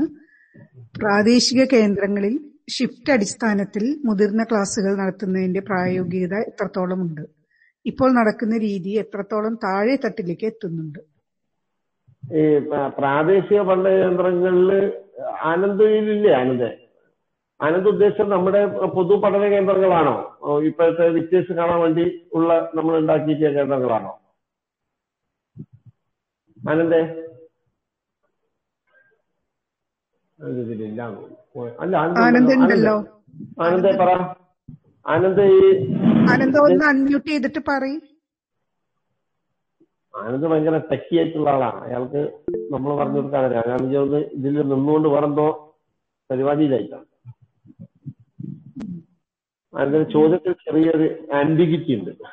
അതുകൊണ്ടാണ് എനിക്ക് അദ്ദേഹം പറഞ്ഞു അദ്ദേഹം പറഞ്ഞു മൈക്കില്ല എന്നും പറയുന്നുണ്ട്. ആണോ? മെസ്സേജ് ചെയ്താ? ഓക്കെ ഓക്കെ എന്നാ അന്നാ മെസ്സേജ് തന്നെ ഒന്ന് പറയുകയാണെന്റെ ഈ നമ്മളെ ഈ പ്രാദേശിക പഠന കേന്ദ്രങ്ങളാണ് ഉദ്ദേശിച്ചത്. യെസ് എഴുതിയാൽ മതിയാണ് പ്രാദേശിക കേന്ദ്രങ്ങളിൽ നിന്നാണ് പറഞ്ഞിരിക്കുന്നത്. അത് തന്നെയായിരിക്കും തോന്നുന്നു. പ്രാദേശിക കേന്ദ്രങ്ങൾ എന്താ എന്താ മീനാക്ഷി ബാക്കി പ്രാദേശിക കേന്ദ്രങ്ങളിൽ? പ്രാദേശിക കേന്ദ്രങ്ങളിൽ ഷിഫ്റ്റ് അടിസ്ഥാനത്തിൽ മുതിർന്ന ക്ലാസുകൾ നടത്തുന്നതിന്റെ പ്രായോഗികത എത്രത്തോളം ഉണ്ട് ഇപ്പോൾ നടക്കുന്ന രീതി എത്രത്തോളം താഴെത്തട്ടിലേക്ക് എത്തുന്നുണ്ട്? ഇപ്പോൾ നടക്കുന്ന രീതിയാണ് എനിക്ക് തോന്നുന്നു ഈ ഓൺലൈൻ ക്ലാസ് ചെയ്യാൻ അയാൾ ഉദ്ദേശിച്ചത്. അത് താഴോട്ട് എത്തുന്നത് എങ്ങനെയാണ്? എനിക്ക് ആ ചോദ്യം ആംബിഗ്യസ് ആണ് plus one plus two hello ആ- ചോദ്യത്തിൽ. അതായത് ഈ കോവിഡ് കാലത്ത് അടുത്ത പ്രാദേശിക കേന്ദ്രത്തിലേക്ക് കുട്ടികൾ പോകുന്നുണ്ടല്ലോ. അതേപോലെ മുതിർന്ന കുട്ടികളുടെ ക്ലാസ് ഷിഫ്റ്റ് ആയിട്ട് ഏതെങ്കിലും ഒരു പ്രത്യേക കേന്ദ്രത്തിൽ വെച്ച് നടക്കുന്നതിനെ കുറിച്ച് ആലോചിക്കാമോ എന്നാണ് ആ ആ യെസ് യെസ് അല്ല അതിപ്പോ ഞാൻ ആദ്യം തന്നെ പറഞ്ഞു. ഏതെങ്കിലും കേന്ദ്രം. ആ മനസ്സിലായി. അല്ല അല്ല അത് കേന്ദ്രമായാലും സ്കൂളായാലും ഒക്കെ തന്നെ നമുക്ക് സ്കൂൾ തന്നെ തുറക്കാനാണല്ലോ നമ്മൾ ഇപ്പൊ ആലോചിക്കുന്നത്. ഈ ഇപ്പോഴുള്ള പ്രാദേശിക പഠന കേന്ദ്രം എന്ന് പറയുന്നത് ഈ ഇതിലുള്ളവർ മനസ്സിലാക്കേണ്ട കാര്യം അതിൽ എറ്റ് ടൈം ഒരു കേന്ദ്രത്തിൽ രണ്ടോ മൂന്നോ ആളുകളൊക്കെ ഉണ്ടാവും. ചിലപ്പോൾ ഒരു കുട്ടി ഉണ്ടാവും ചിലപ്പോൾ ഒരു അഞ്ച് കുട്ടികളൊക്കെ മാക്സിമം ഉണ്ടാവും. അതായത് ഒന്നാം ക്ലാസ് നടക്കുമ്പോൾ അല്ല രണ്ടാം ക്ലാസ് രണ്ടാം ക്ലാസ് നടക്കുമ്പോൾ അല്ല അഞ്ചാം ക്ലാസ് അറിയാലോ ഈ ടെലികാസ്റ്റിംഗ് ടൈം വ്യത്യസ്തമായതുകൊണ്ട് ഒരു പ്രാദേശിക പഠന കേന്ദ്രത്തിൽ തന്നെ ഒരു പരമാവധി പത്തോ ഇരുപതോ മുപ്പതോ കുട്ടികളായിരിക്കും ഒരു പക്ഷേ വരുന്നത് അല്ലെങ്കിൽ ഇരുപത് കുട്ടികളൊക്കെ. വളരെ കുറച്ചുള്ളൂ കാരണം അടുത്തടുത്തടുത്ത് പ്രാദേശിക പഠന കേന്ദ്രങ്ങളുണ്ട്. അതുകൊണ്ടാണ് നമ്മൾ പരമാവധി കിട്ടുന്ന മുഴുവൻ പൊതുസ്ഥലങ്ങളെയും പ്രാദേശിക പഠന കേന്ദ്രങ്ങളാക്കിയിട്ടുണ്ട്. അപ്പോൾ ഒരു ലൈബ്രറി ഉണ്ട്. ആ ലൈബ്രറിയുടെ തൊട്ടപ്പുറത്ത് ഒരു അര കിലോമീറ്റർ അപ്പുറത്ത് ഒരു അംഗൻവാടി ഉണ്ടെങ്കിൽ അതിനെ ആക്കിയിട്ടുണ്ട്. അത് എന്തിനാന്ന് വെച്ചാൽ അവർക്ക് ഇങ്ങോട്ട് വന്നോളേക്കല്ല. എല്ലായിടത്തും ആളുകൾ കുറയാനാണ്. അപ്പൊ അത്രയും കുറച്ചേ അതിന് പകരം ക്ലാസ് നടത്തുക എന്ന് പറയുന്നത് പ്രായോഗികമല്ല. കാരണം ഇത് അത്രയും കുറവാണ്. അതേസമയം നമുക്ക് സ്കൂളുകളിൽ തന്നെ തീർച്ചയായിട്ടും ക്ലാസ്സുകൾ നടത്താൻ കഴിയും. ഒരു അതാണ് നമ്മൾ പറഞ്ഞത് മാക്സിമം ഒക്ടോബർ. വലിയ ഈ പറഞ്ഞ ബ്രേക്ക് അങ്ങ് എത്തിച്ചിട്ടില്ലെങ്കിൽ ഒക്ടോബർ നവംബർ കൂടിയൊക്കെ അതല്ലാതെ ഒരു ഫിസിക്കൽ ക്ലാസ് ഇപ്പോൾ എല്ലാവരെയും ഏതെങ്കിലും കേന്ദ്രത്തിൽ എത്ര പ്രാദേശിക നടത്തുക പ്രായോഗികമാണ് മാത്രമല്ല അത്രയും സ്ഥലത്തേക്കുള്ള ടീച്ചേഴ്സ് വേണം. സ്കൂൾ എന്ന് പറയുമ്പോൾ അതിന് വേറെ ഒരുപാട് സംവിധാനങ്ങൾ വേണം ഒക്കെ വേണം. ഇത് വന്നുപോയി നിൽക്കുന്ന ഒരു സംവിധാനമാണ് ഈ പ്രാദേശിക പഠന കേന്ദ്രം ഇത് പ്രായോഗികമല്ല. അതുകൊണ്ട് തന്നെ അത് ആലോചിക്കാവുന്നതല്ല ഓക്കെ. അടുത്തത് സംഗീതയുടെ ഒരു സജഷൻ ആണ്. അധ്യാപകർ ടെക്നോളജി പഠിച്ചെടുത്ത് ക്ലാസ് എടുത്ത് അസൈൻമെന്റ്സ് കൊടുക്കുന്നതിനൊപ്പം കുട്ടികളുടെ മെന്റൽ ഹെൽത്ത് കൂടി പരിഗണിക്കണം. വൺ സൈഡഡ് ടീച്ചിങ് കേൾക്കുന്ന ലിസണർ മാത്രമാവുമ്പോൾ ഉണ്ടാകുന്ന ഫ്രസ്ട്രേഷൻസ് വീട്ടിലിരിക്കുന്ന മടുപ്പ് കൂട്ടുകാരുമായുള്ള സോഷ്യലൈസേഷൻ ഇല്ലാതിരിക്കുന്ന അവസ്ഥ. ഇതെല്ലാം അഡ്രസ് ചെയ്യാൻ അധ്യാപകരെ സജ്ജരാക്കണം വളരെ കറക്റ്റ് ആണ്. ആ കൂട്ടത്തിൽ ഇന്ന് സംഗീത ടീച്ചറുടെ അറിവിലേക്ക് എല്ലാവരുടെ അറിവിലേക്ക് വേണ്ടി പറയുകയാണെങ്കിൽ ഇന്നലെ മുതൽ നമ്മുടെ വിക്ടേഴ്സ് ചാനലിൽ യോഗ സ്റ്റാർട്ട് ചെയ്തിട്ടുണ്ട്. അതോടൊപ്പം തന്നെ ചില പിന്നെ കലാപഠനത്തിന്റെയും കായിക പഠനത്തിന്റെയും ചില പിന്നെ മൊഡ്യൂൾസ് കൂടി weekly one short two times പ്രക്ഷേപണം ചെയ്യാൻ തീരുമാനിച്ചിട്ടുണ്ട്. പിന്നെ കുട്ടികൾക്ക് ചില ഓൺലൈൻ വഴിയുള്ള സർഗാത്മക വൃത്തികൾക്കുള്ള അവസരം കൊടുക്കാനുള്ള തീരുമാനം എടുത്തിട്ടുണ്ട്. നിറച്ചാർത്ത് എന്ന പേരിൽ അവരുടെ പിന്നെ കോവിഡ് കാല അനുഭവങ്ങളും വീട്ടിലെ അനുഭവങ്ങളും ഒക്കെ വരച്ചുകൊണ്ട് അപ്ലോഡ് ചെയ്യാനുള്ള ഒരു സംവിധാനം കൊടുത്തിട്ടുണ്ട്. മീൻസ് പറയുന്നത് അക്ഷരവൃക്ഷം എന്ന പേരിൽ കുട്ടികളുടെ രചനകൾ പിന്നെ പുസ്തക രൂപത്തിൽ F C R T digital പുസ്തക രൂപത്തിൽ പ്രസിദ്ധീകരിച്ചിട്ടുണ്ട്. അങ്ങനെ സാധ്യമാകുന്ന ഒട്ടേറെ സംഗതികൾ ചെയ്യുന്നുണ്ട്. എങ്കിലും ഇനിയും ടീച്ചർ പറഞ്ഞതുപോലെ അവരെ പിന്നെ തരം നമുക്കറിയാം ഇങ്ങനെ ഒരു കുടുങ്ങി കിടക്കുമ്പോൾ ഏറ്റവും ചെയ്യാൻ പറ്റുന്നുണ്ട് മെന്റലി ആൻഡ് ഫിസിക്കലി എൻഗേജ് ചെയ്യിക്കുന്നുണ്ട് ചെയ്യാന്നുള്ളതാണ്. അതുപോലെ പിന്നെ ചെയ്യാവുന്നത് ഈ ക്രിയേറ്റീവ് ആർട്ടിലേക്കും ക്രിയേറ്റീവ് വർക്സിലേക്കും ഒക്കെ കുറച്ചുകൂടി അവരെ തിരിക്കുക എന്നുള്ളത് രണ്ടുങ്ങളെ ശ്രമം നടക്കുന്നുണ്ട്. എന്നാലും കുറെ പ്രശ്നങ്ങളുണ്ട്. അതിൽ ഏറ്റവും വലിയ പ്രശ്നം അനുഭവിക്കുന്നത് ഇതിൽ ചില സവിശേഷ പരിഗണന വേണ്ട കുട്ടികളുടെ കാര്യത്തിൽ. അപ്പൊ ഓട്ടിസ്റ്റിക് ആയിരുന്ന കുട്ടികൾക്ക് ഉദാഹരണം എടുക്കുന്നത് നിങ്ങൾ നേരിട്ട് കാണുന്ന അനുഭവിക്കുന്ന വലിയ പ്രശ്നമേ പറയുന്നത് ഈ കുട്ടികളൊക്കെ ആകെ ഒന്ന് റിലാക്സ് ചെയ്യുന്നത് കുട്ടികൾ പുറത്തു പോകുന്ന സമയത്താണ്. ഇതിനെയും കൊണ്ട് പുറത്ത് ഓട്ടിസം സെന്ററിലൊക്കെ വന്നിട്ട് പലർക്കും ഹൈപ്പർ ആക്ടിവിറ്റി ഒക്കെ ഉണ്ടാവും. അപ്പോൾ അവിടെ അങ്ങനത്തെ കുറച്ച് പിന്നെ ഇതൊക്കെ ഉണ്ട് അവിടെ ഗെയിംസും മറ്റും ഒക്കെ. അപ്പോൾ അവിടെയൊക്കെ വന്ന് കുറെ തുള്ളിച്ചാടി അർമാദിച്ചിട്ടൊക്കെയാണ് ചിലവർ വീട്ടിൽ പോയി റിലാക്സ് ആയത് ഇപ്പൊ ഈ കുഞ്ഞുങ്ങൾക്ക് പുറത്തിറങ്ങാൻ പറ്റുന്നില്ല അവർ വീട്ടിൽ വീട്ടിലുണ്ടാക്കുന്ന കലാപുണ്ടല്ലോ ഭീകരാണ്. അപ്പൊ അതുപോലെ ഓട്ടിസം കാണുന്നില്ല അല്ലാതെ തന്നെ നമ്മൾ കുട്ടികളിൽ ഹൈപ്പർ ആക്ടിവിറ്റിയുള്ള കുട്ടികളൊക്കെ ഇങ്ങനെ വീട്ടിലുണ്ടാക്കുമ്പോണ്ടാകുന്ന പ്രശ്നങ്ങൾ ഭയങ്കരമാണ് അല്ലാതെ നോർമൽ കുട്ടി തന്നെ അബ്നോർമൽ ആയി പോകുന്ന അവസ്ഥയാണ്. അപ്പൊ അബ്നോർമൽ കുട്ടിയുടെ അവസ്ഥ എന്തായിരിക്കും നമുക്ക് ആലോചിക്കാവുന്ന പ്രശ്നമുണ്ട്. അങ്ങനെ എന്നാലും സാധ്യമായ ചിലതൊക്കെ ചെയ്യുന്നുണ്ട്. ഇനിയും ചെയ്യണമെന്നുള്ള അഭിപ്രായമുണ്ട് ടീച്ചർ പറഞ്ഞ വളരെ വളരെ വാല്യുബിൾ ആയുള്ള സജഷൻ ഓക്കെ. ഇനി അടുത്ത ചോദ്യം. M R Kinalur. Digital divide ഒരു യാഥാർത്ഥ്യമായി അംഗീകരിച്ചുകൊണ്ട് കുട്ടികൾക്ക് ഭാരം നൽകാതിരിക്കാൻ വിദ്യാഭ്യാസ വകുപ്പ് ശ്രമിക്കുമ്പോഴും unaided C B S E സ്ഥാപനങ്ങൾ പരീക്ഷ ഉൾപ്പെടെ ഓൺലൈനിൽ നടത്തുന്നുണ്ട്. ഇത് പൊതുവിദ്യാലയങ്ങളിൽ നിന്ന് സമൂഹം അകലാൻ കാരണമാക്കുമോ? കാരണമാകുമോ? സർക്കാർ സ്ഥാപനങ്ങളിൽ പഠനം നടക്കുന്നില്ല എന്നൊരു തോന്നൽ ഇതുണ്ടാക്കുന്നില്ലേ? സത്യത്തിൽ പിന്നെ വലിയ പ്രശ്നമാണ് അമ്മാർ ചോദിച്ചത്. നിയമപരമായി ഒരു സ്കൂളിലും ഇതൊന്നും നടത്താൻ പാടില്ലെന്നുള്ള ഉത്തരവുകളൊക്കെ ഉണ്ട്. പക്ഷെ എന്നാൽ പോലും നമുക്കറിയാലോ ഇതിന്റെ ഒരു മോണിറ്ററിങ്ങും കൺട്രോളിംഗ് ഒന്നും ഒരു പരിധിക്കപ്പുറം സാധ്യമല്ലല്ലോ. അപ്പൊ അത് ആ ഇതിലാണ് ലൂപ്പ് ഹോളിലാണ് ഈ സി ബി എസ് ഇ സ്കൂളുകളൊക്കെ ഇപ്പോ ഓൺലൈൻ ക്ലാസ്സുകളൊക്കെ നടക്കുന്നത്. ഈ കഴിഞ്ഞ ദിവസം കരിക്കുലം കമ്മിറ്റി തന്നെയുള്ള ഒരു പിന്നെ വലിയ പീഡിയാട്രിക്സ് എന്താ പറയുക psychologist or psychiatrist psychology pediatric psychologist ഉണ്ട് അതിന്റെ മെമ്പർ അദ്ദേഹം ഈ പറഞ്ഞത് അവരുടെ അടുത്ത് ഇഷ്ടം പോലെ പരാതികൾ ലഭിച്ചുകൊണ്ടിരിക്കുകയാണ്. അങ്ങനെ അവർ അതിനെപ്പറ്റി എല്ലാ ജില്ലയിലും ഒരു സ്റ്റഡി നടത്തി. നോക്കുമ്പോൾ എല്ലാം ഈ C B S E I C S E സ്കൂളിൽ പഠിക്കുന്ന പേരൻസിനെയും കുട്ടികളുടെയാണ് ഏറ്റവും വലിയ പരാതി. കാരണം മൂന്നും നാലും അഞ്ചും മണിക്കൂർ ഓൺലൈൻ ക്ലാസ് ഇങ്ങനെ ഭയങ്കര ടൈറ്റായി എടുക്കുകയാണ്. കുട്ടികൾ ഒരേ ഇരുത്തം ടി വിയുടെ അല്ലാതെ ഈ ഫോണിന്റെ മുമ്പിൽ ഇങ്ങനെ ഒറ്റ ഇരുത്തിയിരിക്കുന്നതിന്റെ ഫിസിക്കൽ പ്രശ്നങ്ങൾ മുതൽ അവരുടെ മെന്റൽ സ്ട്രെസ് വരെയുള്ള പ്രശ്നങ്ങൾ ഭയങ്കര ഗുരുതരമാണ്. അപ്പൊ ഇവരതിനെപ്പറ്റിയൊക്കെ പഠിക്കുകയും അത് സർക്കാരിനെ സമർപ്പിക്കുകയും സർക്കാർ അത് സംബന്ധിച്ച് ഉത്തരവിറക്കി അങ്ങനെ ക്ലാസ് എടുക്കുന്നു പറയുകയൊക്കെ ചെയ്തിട്ടുണ്ട്. എന്നിട്ടും അങ്ങനെ തന്നെ ഗസ്റ്റ് താരങ്ങളെ വരെ വെച്ചിട്ട് ക്ലാസ് മുന്നോട്ട് കൊണ്ടുപോകാണ് ഇത്തരം സ്ഥാപനങ്ങൾ അതിന്റെ പിന്നാലെ പോവുകയാണ് നമ്മുടെ ചില ചിലല്ല കുറെ ഒട്ടേറെ അധ്യാപക രക്ഷിതാക്കൾ. അവർക്ക് മക്കളെ ഈ പറയുന്ന മാനസികമായും ശാരീരികമായും തകർന്നു പോയാൽ പോലും അവരെ പഠനം മുടങ്ങരുത് എന്നൊക്കെ പറയുന്ന തരത്തിലുള്ള ഒരു ചിന്തയുമായി പോവുകയാണ്. നമ്മുടെ പൊതുവിദ്യാലയങ്ങളെ ആശ്രയിക്കുന്നവര് പോലും ഇനിയിപ്പം എന്റെ എന്താ പറയാ പായം കടത്തിയെടുത്ത് അതിന്റെ പിന്നാലെ പോവോ എന്നുള്ള ഭയം പോലും എം ആർ പങ്കുവെച്ചത് എനിക്കുമുണ്ട് ഏഹ് ഇത് കഴിവതും വേഗം തിരിച്ചുവരും ഉണ്ടായിട്ടില്ലെങ്കിൽ പക്ഷെ കുറെ ആളുകളൊക്കെ അത്തരം പോക്കിലേക്ക് പോകും. പക്ഷേ അങ്ങനെയുള്ള ഒരു കുറച്ച് ആളുകളുടെ ഒരു ഹിതത്തിനനുസരിച്ച് അല്ലെങ്കിൽ ഒട്ടും ഹിതകരമല്ലാത്ത കാഴ്ചപ്പാടിനനുസരിച്ച് നമ്മുടെ ഒരു സംസ്ഥാന വിദ്യാഭ്യാസ കാഴ്ചപ്പാട് രൂപപ്പെടുത്താനോ മാറ്റാനോ കഴിയില്ല എന്നുള്ളതാണ് വസ്തുത. നമ്മളതിന് ശാസ്ത്രീയമായിട്ടുള്ള സമീപനമാണ് സ്വീകരിച്ചു വരുന്നത് അപ്പോഴത്തെ കുറച്ച് നമുക്കൊണ്ട് കർക്കശമായി തടയാനുള്ള ശ്രമം നടത്തുന്നത് നല്ലതാണെന്ന് എനിക്ക് തോന്നുന്നു. അടുത്തത് സഗീറ എം പി ആണ് ചോദിച്ചിട്ടുള്ളത്. പഠന രീതിയിലുള്ള മാറ്റം പിയർ ഗ്രൂപ്പ് ഇന്ററാക്ഷൻ സാധ്യമാവാതിരിക്കൽ ലേണിംഗ് ഇവാലുവേഷനിൽ വന്ന പുതിയ രീതികൾ ഇക്കാരണങ്ങളാൽ കൊണ്ട് തന്നെ പത്തിലും പന്ത്രണ്ടിലും പഠിക്കുന്ന വിദ്യാർത്ഥികൾ പൊതുവെ വലിയ മാനസിക സമ്മർദ്ദ സമ്മർദ്ദത്തിലാണ്. ചോദ്യം പബ്ലിക് എക്സാം രീതിയിൽ മാറ്റങ്ങൾ പ്രതീക്ഷിക്കാമോ? ഇപ്പോ തീരുമാനിച്ച നമ്മൾ ക്ലാസ്സോ പിന്നെ പാഠമോ സിലബസോ ഒന്നും കുറയ്ക്കേണ്ട മാറ്റമൊന്നും വരുത്തണ്ട എന്നാണ്.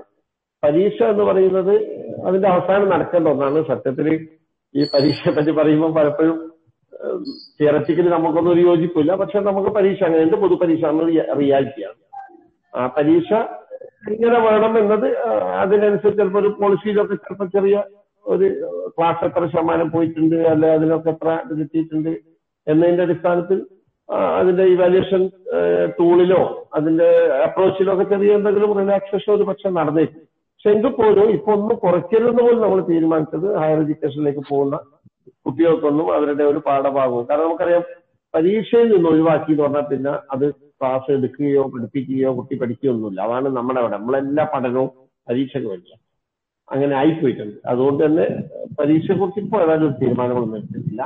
ഇപ്പോൾ പരീക്ഷ ഒന്നും നടത്തേണ്ടതെന്ന് തീരുമാനിച്ചിട്ടുള്ളൂ. പൊതുപരീക്ഷ എങ്ങനെ ആവണം എന്നുള്ളത് കുറച്ചുകൂടി മുമ്പോട്ട് പോയ ശേഷം ആലോചിക്കാനാണ് സാധ്യത. ഓക്കെ. ആ ഇപ്പോ ചാറ്റിൽ ചോദ്യങ്ങളൊന്നും കാണുന്നില്ല. ചോദിക്കേണ്ടവർക്ക് ഇനിയും ചോദിക്കാം. ഞാൻ ആ ഗ്യാപ്പിൽ ഒന്ന് രണ്ട് കാര്യങ്ങൾ ചോദിച്ചോട്ടെ. ഹക്കീം അതെ ഈ ലാബ് വേണ്ട സയൻസ് ഗ്രൂപ്പുകാര് അവർ എന്താ ചെയ്യണത്? ലാബറട്ടറി സൗകര്യങ്ങൾ വേണ്ടിയിട്ട് ഇപ്പൊ എന്ത് ചെയ്യാൻ പറ്റും? ഇപ്പൊ തൽക്കാലം ഹയർ സെക്കൻഡറിയിലാണ് നമുക്ക് ലാബ് ഉള്ളത് കാര്യമായിട്ട്. പരീക്ഷയ്ക്കൊക്കെ ഏതായാലുള്ളൂ പത്താം ക്ലാസ്സൊക്കെ ചെറിയ പേരിനേ ഉള്ളൂ. ഹയർ സെക്കൻഡറിയിൽ ഇപ്പോൾ ലാബ് ഒന്നും നടക്കുന്നില്ല. ഹയർ സെക്കൻഡറി ഇപ്പൊ പതിനൊന്നിന്റെ അഡ്മിഷൻ നടന്നിട്ടില്ല. നടക്കാൻ പോകുന്നത്. പന്ത്രണ്ട് മാത്രമാണ്. പന്ത്രണ്ട് ലാബ് ഉള്ളത് സയൻസിൽ പ്രധാനപ്പെട്ട സയൻസ് സബ്ജക്റ്റുകൾക്കും പിന്നെ കോമേഴ്സിലുള്ള കമ്പ്യൂട്ടർ ഒക്കെ പോലുള്ള സബ്ജക്റ്റുകൾക്കാണ് അതിന് ഇതുവരെ ലാബൊന്നും തുടങ്ങിയിട്ടില്ല. ഓൺലൈനിൽ ലാബ് നടത്തുന്ന ലാബ് ഇപ്പൊ ഫിസിക്സ് ഒക്കെ പോലുള്ള സബ്ജക്റ്റിലെ ചില ഓൺലൈൻ ലാബ് സംഗതികളൊക്കെ ഇപ്പോ ചില പ്ലാറ്റ്ഫോംസ് ഒക്കെ ഡെവലപ്പ് ചെയ്തിട്ടുണ്ട്. ലോകത്തിന്റെ പല ഭാഗത്തുനിന്നൊക്കെ പരീക്ഷിക്കുന്നുണ്ട്. നമ്മളവിടെ തന്നെ ഇപ്പൊ ഞങ്ങളിപ്പോ ഫിസിക്സിന് അത്തരത്തിലൊരു പരിശീലനം നമുക്ക് പറ്റി ആലോചിക്കുന്നുണ്ട്. ചെറിയ രീതിയിലൊക്കെ ഓൺലൈൻ തന്നെ നമുക്ക് ഇപ്പൊ കെമിസ്ട്രി പോലുള്ള സംഗതികളൊന്നും അത് അങ്ങനെ നടക്കില്ല എന്നൊക്കെ നമുക്കറിയാം. എന്നാൽ ഇപ്പോഴത്തെ അവസ്ഥയിൽ അതിലേക്ക് പോയിട്ടില്ല. അപ്പോ പ്രാക്ടിക്കൽ ലാബ് എന്നൊക്കെ തുടങ്ങിയതൊക്കെ ഈ പറഞ്ഞ നവംബറിന് ശേഷമൊക്കെ തുടങ്ങിയാൽ നമുക്ക് കൊണ്ടുപോയി തീർക്കാവുന്നതാണ്. ഞാൻ പറഞ്ഞു ഇതൊക്കെ നമ്മുടെ മനസ്സിൽ മാർച്ച് പതിമൂന്നിന് എക്സാം തുടങ്ങുന്നു എന്നുള്ള ബോധത്തിൽ നിന്നാണ് ഈ പ്രശ്നമൊക്കെ നമുക്ക് വല്ലാതെ അലട്ടുന്നത്. ആക്ച്വലി ആലോചിച്ചാൽ നമുക്ക് രണ്ടര മാസം നഷ്ടപ്പെട്ടിട്ടുള്ള വിവരങ്ങൾ. അത് ആലോചിക്കണം. നമ്മൾ സംസാരിക്കുമ്പോൾ ഭയങ്കര സംഭവം പോലെയൊക്കെ നമ്മൾ കാണുന്നത്. ജൂൺ ജൂലൈ ഓഗസ്റ്റ് ഇരുപതായിട്ടേ ഉള്ളൂ. ഇരുപത്തിരണ്ട് എന്ന് പറഞ്ഞാൽ മൂന്ന് മാസം. നേരത്തെ മൂന്ന് മാസം പറഞ്ഞാൽ നമ്മുടെ ഒരു മനുഷ്യായുസിൽ ഇത്രയും വലിയൊരു ദുരന്ത ഒരു രോഗകാലത്ത് ആയിട്ട് ഒരു ഭീകര നഷ്ടമൊന്നുമല്ല. കാരണം നമുക്ക് കോമ്പൻസേറ്റ് ചെയ്യാനൊക്കെ ഇഷ്ടംപോലെ സമയത്ത് അഞ്ചു മാസം കഴിഞ്ഞാലും പിന്നെ അങ്ങോട്ട് തുടങ്ങി ഏപ്രിൽ മേയോടി എടുത്താൽ അത് നീക്കമായി അല്ലെങ്കിൽ ജൂണിൽ പരീക്ഷ നടത്തിയാൽ പോലെ എന്നിട്ട് അടുത്ത അക്കാദമിക് ഇയർ ജൂലൈ തുടങ്ങിയാൽ പോലെ എന്താ സംഭവം? അത്രേ ഉള്ളൂ. നമ്മൾ അതിനെ അത്ര അതിഭീകര പ്രശ്നമായിട്ടൊന്നും കാണേണ്ടതില്ല എന്നുള്ളതാണ് തോന്നുന്നത്. അങ്ങനെയൊക്കെ മറികടക്കാവുന്നതേ ഉള്ളൂ എന്നാണ് വിഷയം പിന്നെ എനിക്ക് ഉള്ളൊരു ചോദ്യം എന്താ വെച്ചാൽ ഇപ്പൊ ഈ പെൺകുട്ടികൾ അവർക്ക് സത്യത്തിൽ ഒരു പുറത്തേക്ക് വരാൻ കിട്ടുന്ന ഒരു അവസരം സ്കൂളിൽ വരുന്നതൊക്കെ ആയിരിക്കും.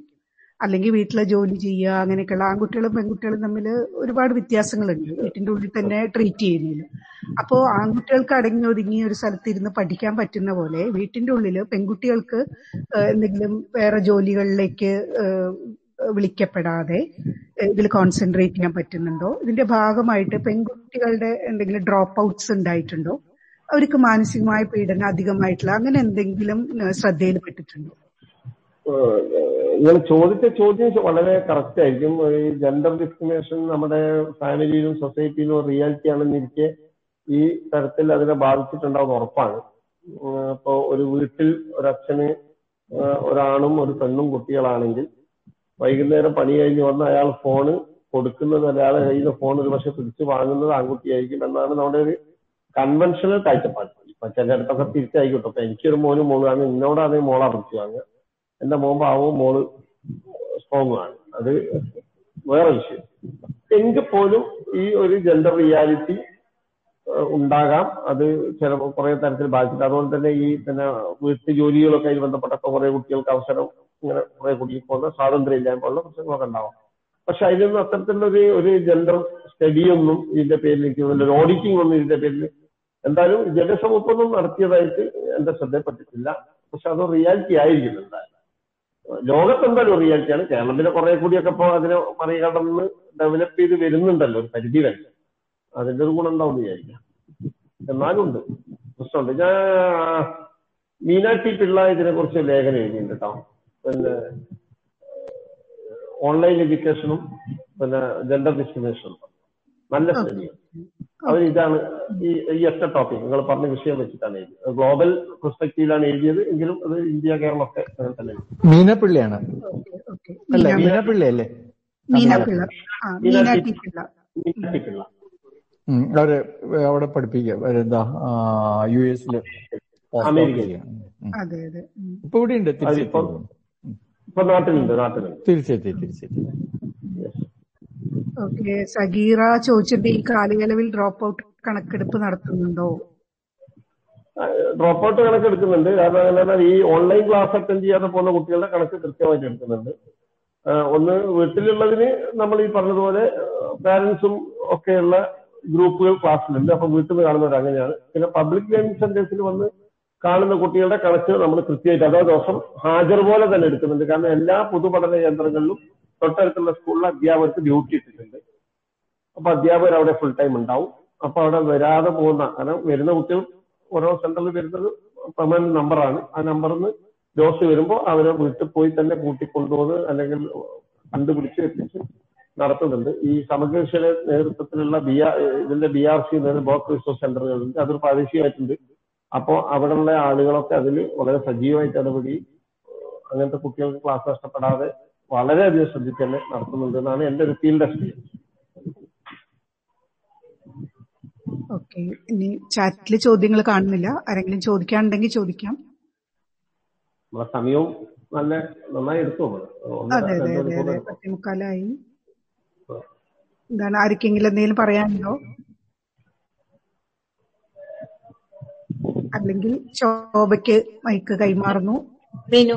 ശോഭ ഒരു കാര്യം ചോദിച്ചും കൊണ്ട് ഇത് അവസാനിപ്പിച്ചിട്ട് അതിലേക്ക് ഹക്കീമിന്റെ മറുപടി കേട്ടും കൊണ്ട് അവസാനിപ്പിക്കാം. അതായത് രാജു പറഞ്ഞ ചില പോയിന്റ്സ് ഉണ്ടല്ലോ. ആ പോയിന്റ് രാജു പറഞ്ഞ കാര്യങ്ങളിലേക്ക് ഒന്നുകൂടി ശ്രദ്ധ കൊണ്ടുപോകാൻ ശ്രമിക്കുകയാണ് ഞാൻ. അത് എന്തോ മയ- എന്തോ ഒരു എക്കോ ചെയ്യുന്നുണ്ട് ഞാൻ പറയുന്നത് എനിക്ക് തന്നെ അതെ മനസ്സിലാക്കാം. എന്റെ സൗണ്ട് ആണോ അല്ല അല്ല. ഫോണ് രണ്ടെണ്ണം ഓണാണോ അല്ല അല്ല അല്ല. അതൊന്നുമില്ല. ഓക്കെ അതോ ഇപ്പൊ ഓക്കെ ആണോ? ഓക്കെ ഓക്കെ ആണ്. ഓക്കെ. ആണ് രാജു ചോദിച്ച ചോദ്യങ്ങളിൽ ഏറ്റവും ഒന്നുകൂടി ശ്രദ്ധ ശ്രദ്ധ നൽകേണ്ടതുണ്ടെന്ന് എനിക്ക് തോന്നുന്ന ഒരു കാര്യം നമ്മൾ ഇടപെടുന്ന ആളുകൾ ഇടപെടുന്ന ഇപ്പൊ നിങ്ങളെ പോലെയുള്ള ആൾക്കാര് വളരെ സജീവമായിട്ട് ഈ രംഗത്തുള്ള ആൾക്കാര് കൃത്യമായ സംഘബോധത്തോട് കൂടിയിട്ടും സാധാരണ കുട്ടികളുടെ വളരെ പരിമിതമായ വിഭവങ്ങളുള്ള കുട്ടികളെ അഡ്രസ് ചെയ്തുകൊണ്ട് കാര്യങ്ങൾ മുന്നോട്ട് ചെയ്യുന്ന ആൾക്കാര് ഒരുപക്ഷെ ഇതിന്റെ പ്രശ്നം കുറച്ചുകൂടി ഗൗരവമായിട്ട് ഇപ്പൊ തൽക്കാലത്തെ ഒരു ജോബ് ഗ്യാപ്പ് മെക്കാനിസം എന്നുള്ളതിൽ നിന്ന് വിട്ടിട്ട് എങ്ങനെയാണ് ഇതിനെ സമീപിക്കേണ്ടത് എന്നുള്ളതിൽ ഇപ്പോ ഡിഫറൻസിയേഷൻസിന്റെ കാര്യം സോഷ്യൽ ഡിഫറൻസിയേഷൻസിന്റെ കാര്യമായാലും. കുറച്ചും ഭയങ്കര ഡിസ്റ്റർബൻസ്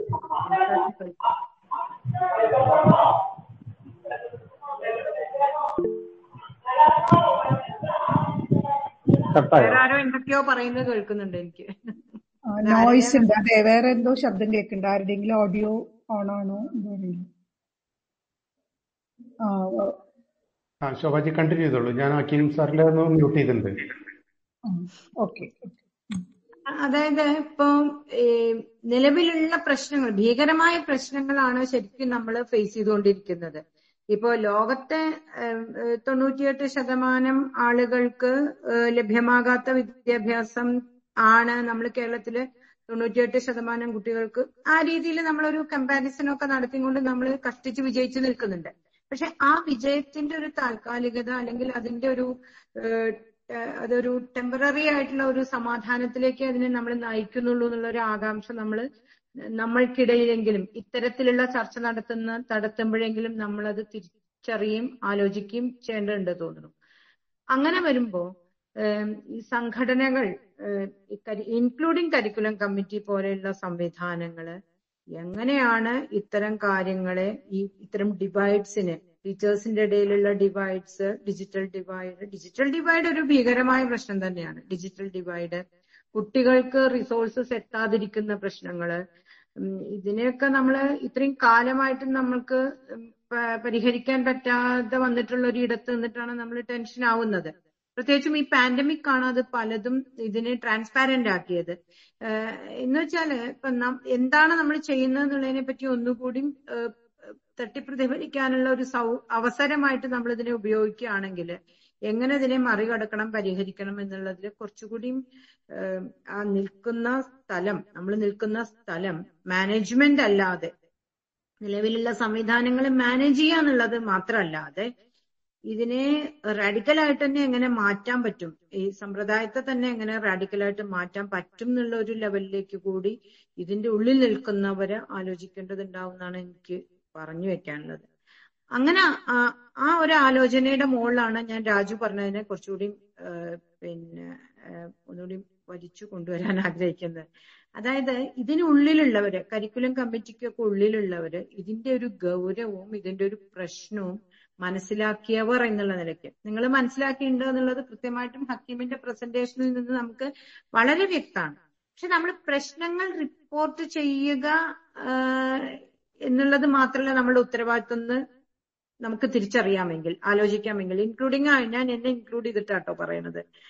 ഇത് എന്റെ വളരെ പരിമിതമായ സാഹചര്യങ്ങളിലാണ് നമ്മൾ ഉള്ളത് എന്നുള്ളത് തിരിച്ചറിയുമ്പോൾ നമുക്കുണ്ടാകേണ്ട ഒരു ഉത്തരവാദിത്വം എന്നുള്ളത്. ഒരു പക്ഷേ ഇപ്പൊ നിലവിലുള്ള മാനേജ്മെന്റ് മാത്രമല്ല ഇതിന്റെ ഒരു കുറച്ചുകൂടി റൂട്ടിലേക്ക് പോയിട്ട് എങ്ങനെയാണ് പൊതുവിദ്യാഭ്യാസത്തെ പ്രത്യേകിച്ച് നമുക്ക് സെന്ററിനൊന്നും ഒരു സപ്പോർട്ടും ഇല്ലാത്തൊരു കാലവും സാഹചര്യമാണ് ഇനിയും ഉള്ള നിലവിലുള്ളത്. അപ്പൊ എങ്ങനെയാണ് ഈ പരിമിതമായ വിഭവങ്ങൾക്കുള്ളിൽ കേരളത്തിന് ലഭ്യമായ ഫെഡറൽ സംവിധാനത്തിന്റെ ഉള്ളിൽ വളരെ സംവിധാനം വളരെ കുറഞ്ഞിട്ടുണ്ട് എന്നുള്ളത് അറിഞ്ഞുകൊണ്ടാട്ടോ പറയണത് കൺകറന്റ് ലിസ്റ്റിന്റെ ഇഷ്യൂ ഒക്കെ മനസ്സിൽ വെച്ചുകൊണ്ടാണ് പറയുന്നത് അപ്പോഴും നമുക്ക് എന്താണ് ഇത്തരത്തിലുള്ള സംവിധാനങ്ങളിലൂടെ ഇന്ന് നിലവിലുള്ള ഗവൺമെന്റിന് ഏത് സംസ്ഥാന ഗവൺമെന്റിന് അതിപ്പോ ഇനി നാളെ ആയാലും എന്താണ് പൊതുവിദ്യാഭ്യാസത്തിൽ കൃത്യമായിട്ട് ഇത് എല്ലാവർക്കും എത്തുന്നുണ്ട്? റിസോഴ്സസ് എല്ലാവർക്കും എത്തുന്നുണ്ടെന്ന് ഉറപ്പാക്കാൻ എന്തെന്തൊക്കെ ചെയ്യാൻ പറ്റുക എന്നുള്ളതിൽ സജീവമായ ചർച്ച ഇപ്പൊ നടന്നുകൊണ്ടിരിക്കേണ്ട ഒരു സമയമാണെന്ന് ഞാൻ വിചാരിക്കുന്നുണ്ട്. അതായത് നിലവിൽ ഇന്നന്ന പ്രശ്നങ്ങളുണ്ട്. ആ പ്രശ്നങ്ങൾ ഇന്നന്ന രീതിയിൽ സ്റ്റോപ്പ് ഗ്യാപ്പ് മെക്കാനിസംസ് വന്നിട്ടുണ്ട്.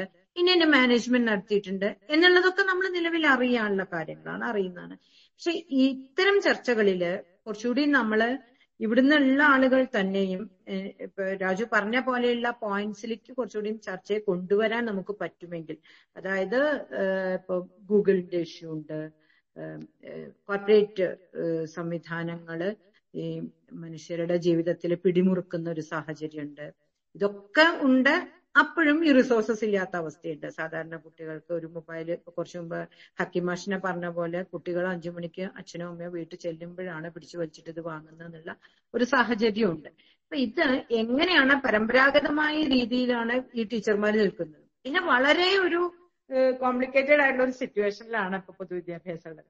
ടീച്ചർമാരാണെന്നുണ്ടെങ്കിൽ പിന്നെ നിലവിൽ ഇപ്പൊ കുറച്ചു മുമ്പ് ഇപ്പൊ സംഗീതക്കത്തിൽ എഴുതിയിട്ടുള്ള പോലെയുള്ള കാര്യങ്ങൾ അഡ്ജസ്റ്റ് ചെയ്തും കൊണ്ട് ആലോചിക്കുമ്പോൾ നിലവിൽ അവരെ സംബന്ധിച്ചിടത്തോളം മാറാനുള്ള സാധ്യതകൾ കുറച്ചുമ്പോ പറഞ്ഞ പോലെ ഡിജിറ്റൽ ഇമിഗ്രൻസ് ഒക്കെ പറഞ്ഞ വാക്കുകളൊക്കെ ഭയങ്കര അർത്ഥവത്തായ കാര്യങ്ങൾ. ഡിജിറ്റൽ മാത്രല്ല ബേസിക്കലി ഈ സോക്കാൾഡ് പുരോഗം പുരോഗമന നിലയ്ക്ക് വരണം എന്നുള്ളത് തന്നെ ഈ സ്കൂളുകളിൽ അത് ഒട്ടും പര്യാപ്തമല്ലാത്ത രീതിയിലാണ് കുട്ടികളെ ഡീൽ ചെയ്യുന്നത്.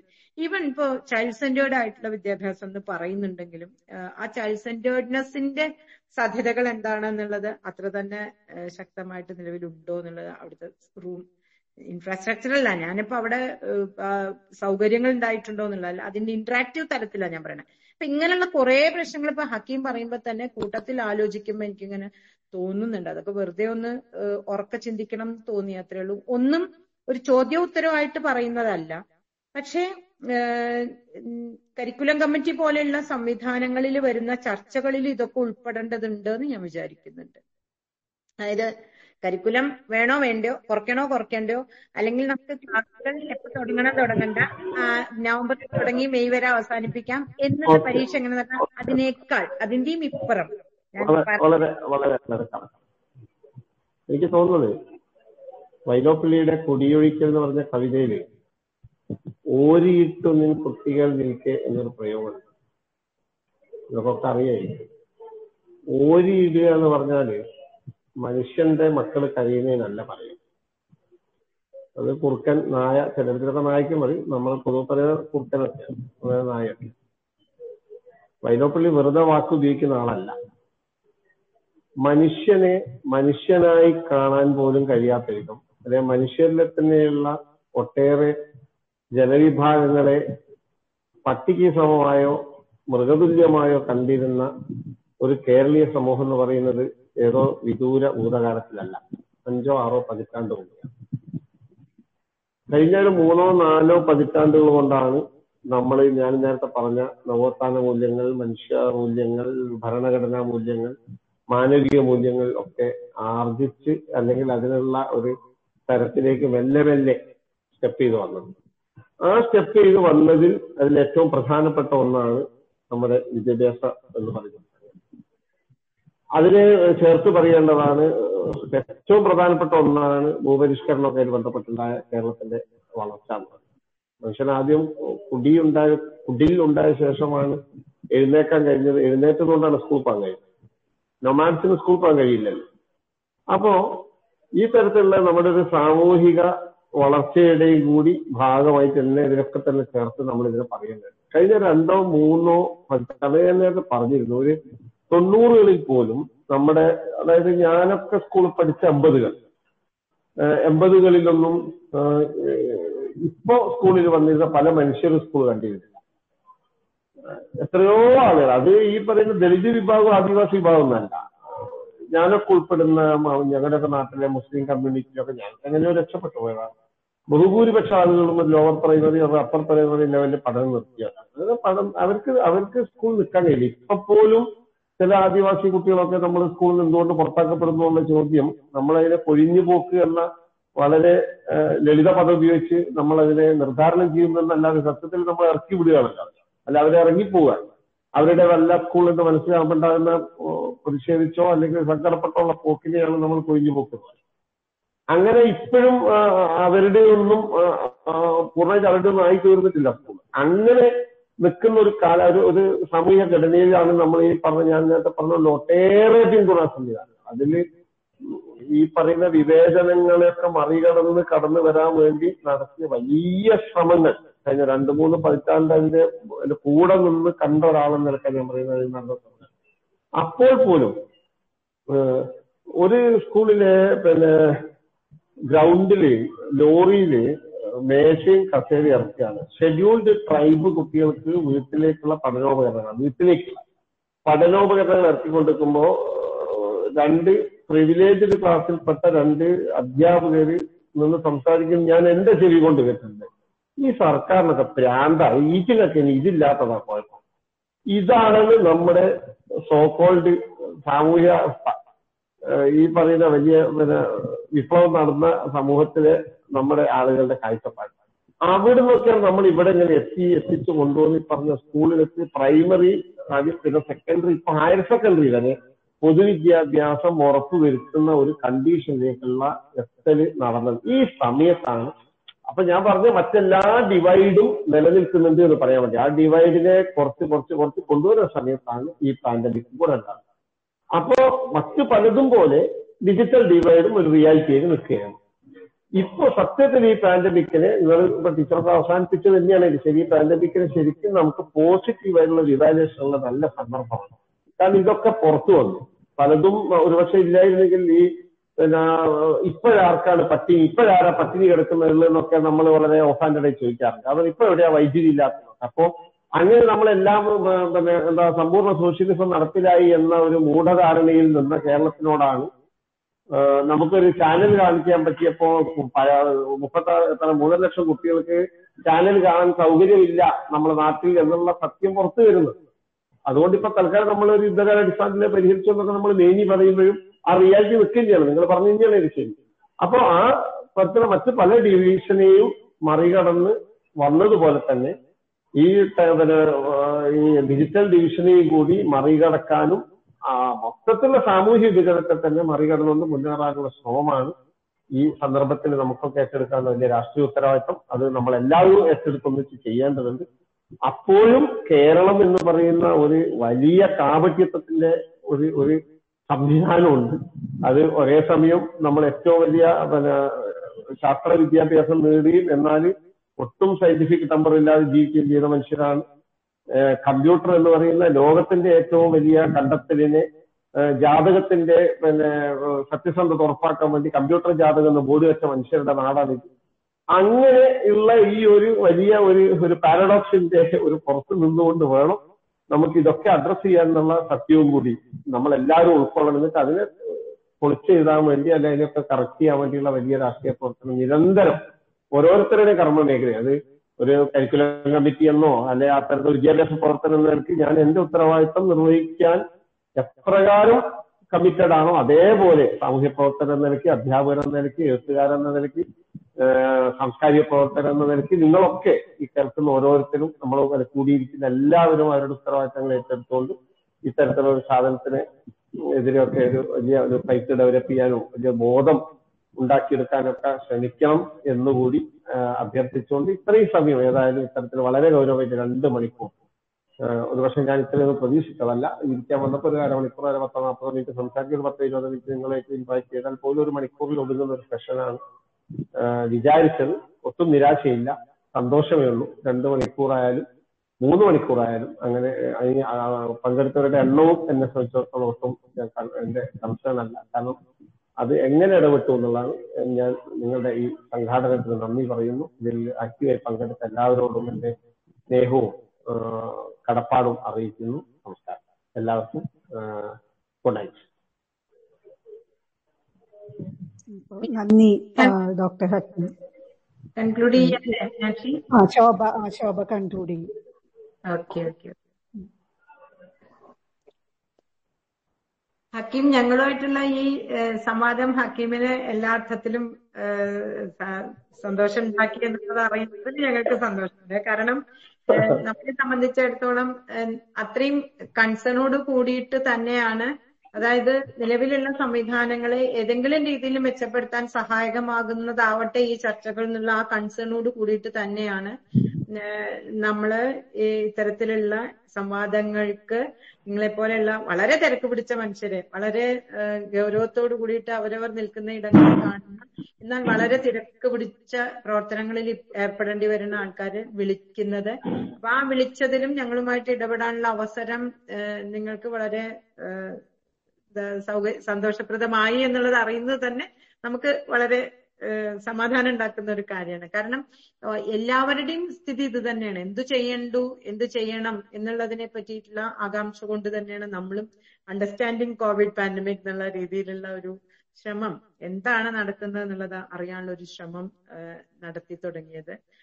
അതിന്റെ ഭാഗമായിട്ട് ഞങ്ങളോട് സംവദിക്കാൻ ഹക്കീം കാണിച്ച ഈ ഒരു ശ്രദ്ധയ്ക്ക് ഞങ്ങളുടെ സ്നേഹവും സന്തോഷവും ബഹുമാനവും ഒക്കെ ഇവിടെ അറിയിക്കുകയാണ്. അതുപോലെ മീനാക്ഷി വളരെ കൃത്യമായിട്ട് പൾസ് അറിഞ്ഞുകൊണ്ട് ഈ മൊത്തം പ്രോഗ്രാം മോഡറേറ്റ് ചെയ്തു. അതിന് മീനാക്ഷിയോട് നന്ദി പറയേണ്ടതില്ല. കാരണം ഞങ്ങൾക്കിടയിലുള്ള ഒരാളാണ് മീനാക്ഷി. അപ്പൊ അതുകൊണ്ട് അതിന്റെ ഒരു പൾസ് അറിയുന്ന ആളാണ്. അതുപോലെ ഇന്ന് സംഗീതയൊക്കെ പോലുള്ളവർ ഇവിടെ വന്നിട്ട് ഈ പ്രോഗ്രാമിൽ ജോയിൻ ചെയ്തു. നന്നായിട്ട് ഇടപെട്ടു. വളരെ സന്തോഷം ആനന്ദ് സഗീറ അങ്ങനെ നമുക്ക് സ്ഥിരം പരിചിതരല്ലാത്തവരെങ്കിലും വളരെ സജീവമായിട്ട് ഈ വിഷയത്തോട് എം ആർ കിനാലൂര് വളരെ സജീവമായിട്ട് ഈ വിഷയത്തോട് കൺസേൺ ഉള്ള ആൾക്കാർ ആണ് വന്നത് എന്നുള്ളത് വലിയ സന്തോഷമാണ് എന്തായാലും എനിക്ക് ഒരു ചെറിയൊരു പണിയും കൂടി ഉണ്ട്. അടുത്ത സെഷൻ ഒന്ന് അനൗൺസ് ചെയ്യണം. ഇനിയുള്ള സെഷൻ അടുത്ത വെള്ളിയാഴ്ചയാണ്. സെഷൻ എൺപത്തിയേഴ്. ഡോക്ടർ രാജേഷ് ചന്ദ്രനാണ് നമ്മളോട് സംവദിക്കുന്നത് ഐ ആർ ടി എസിലെ. അദ്ദേഹം സീനിയർ ഡിവിഷണൽ കമേഴ്സ്യൽ മാനേജറാണ് സദേൺ റെയിൽവേയിലെ തിരുവനന്തപുരത്ത്. തിരുവനന്തപുരം ഡിവിഷനിലെ അദ്ദേഹത്തിന്റെ വിഷയം കോവിഡ് കാലവും സദേൺ റെയിൽവേയും എന്നുള്ളതാണ്. മോഡറേറ്ററായി വരുന്നത് പി കൃഷ്ണകുമാറാണ്. പൊതുഗതാഗത ഗവേഷകൻ ആണ്. അദ്ദേഹം നമ്മളോട് സംവദിച്ചതാണ്. ഓൾറെഡി നമ്മളോട് ഈ ഒരു ഗ്രൂപ്പിൽ നമ്മളോട് സംസാരിച്ച ആളാണ്. അപ്പൊ എന്തായാലും അതുവരെ എല്ലാവരും വളരെ സമാധാനായിരിക്കുക. Stay safe take care and we love you all Minu love you Hakeem വളരെ സന്തോഷം. സ്നേഹം. കേട്ടോ ഓക്കെ താങ്ക് യു ശോഭ. അപ്പൊ ശരി good night good night take care take care all of you okay okay good night good night thank you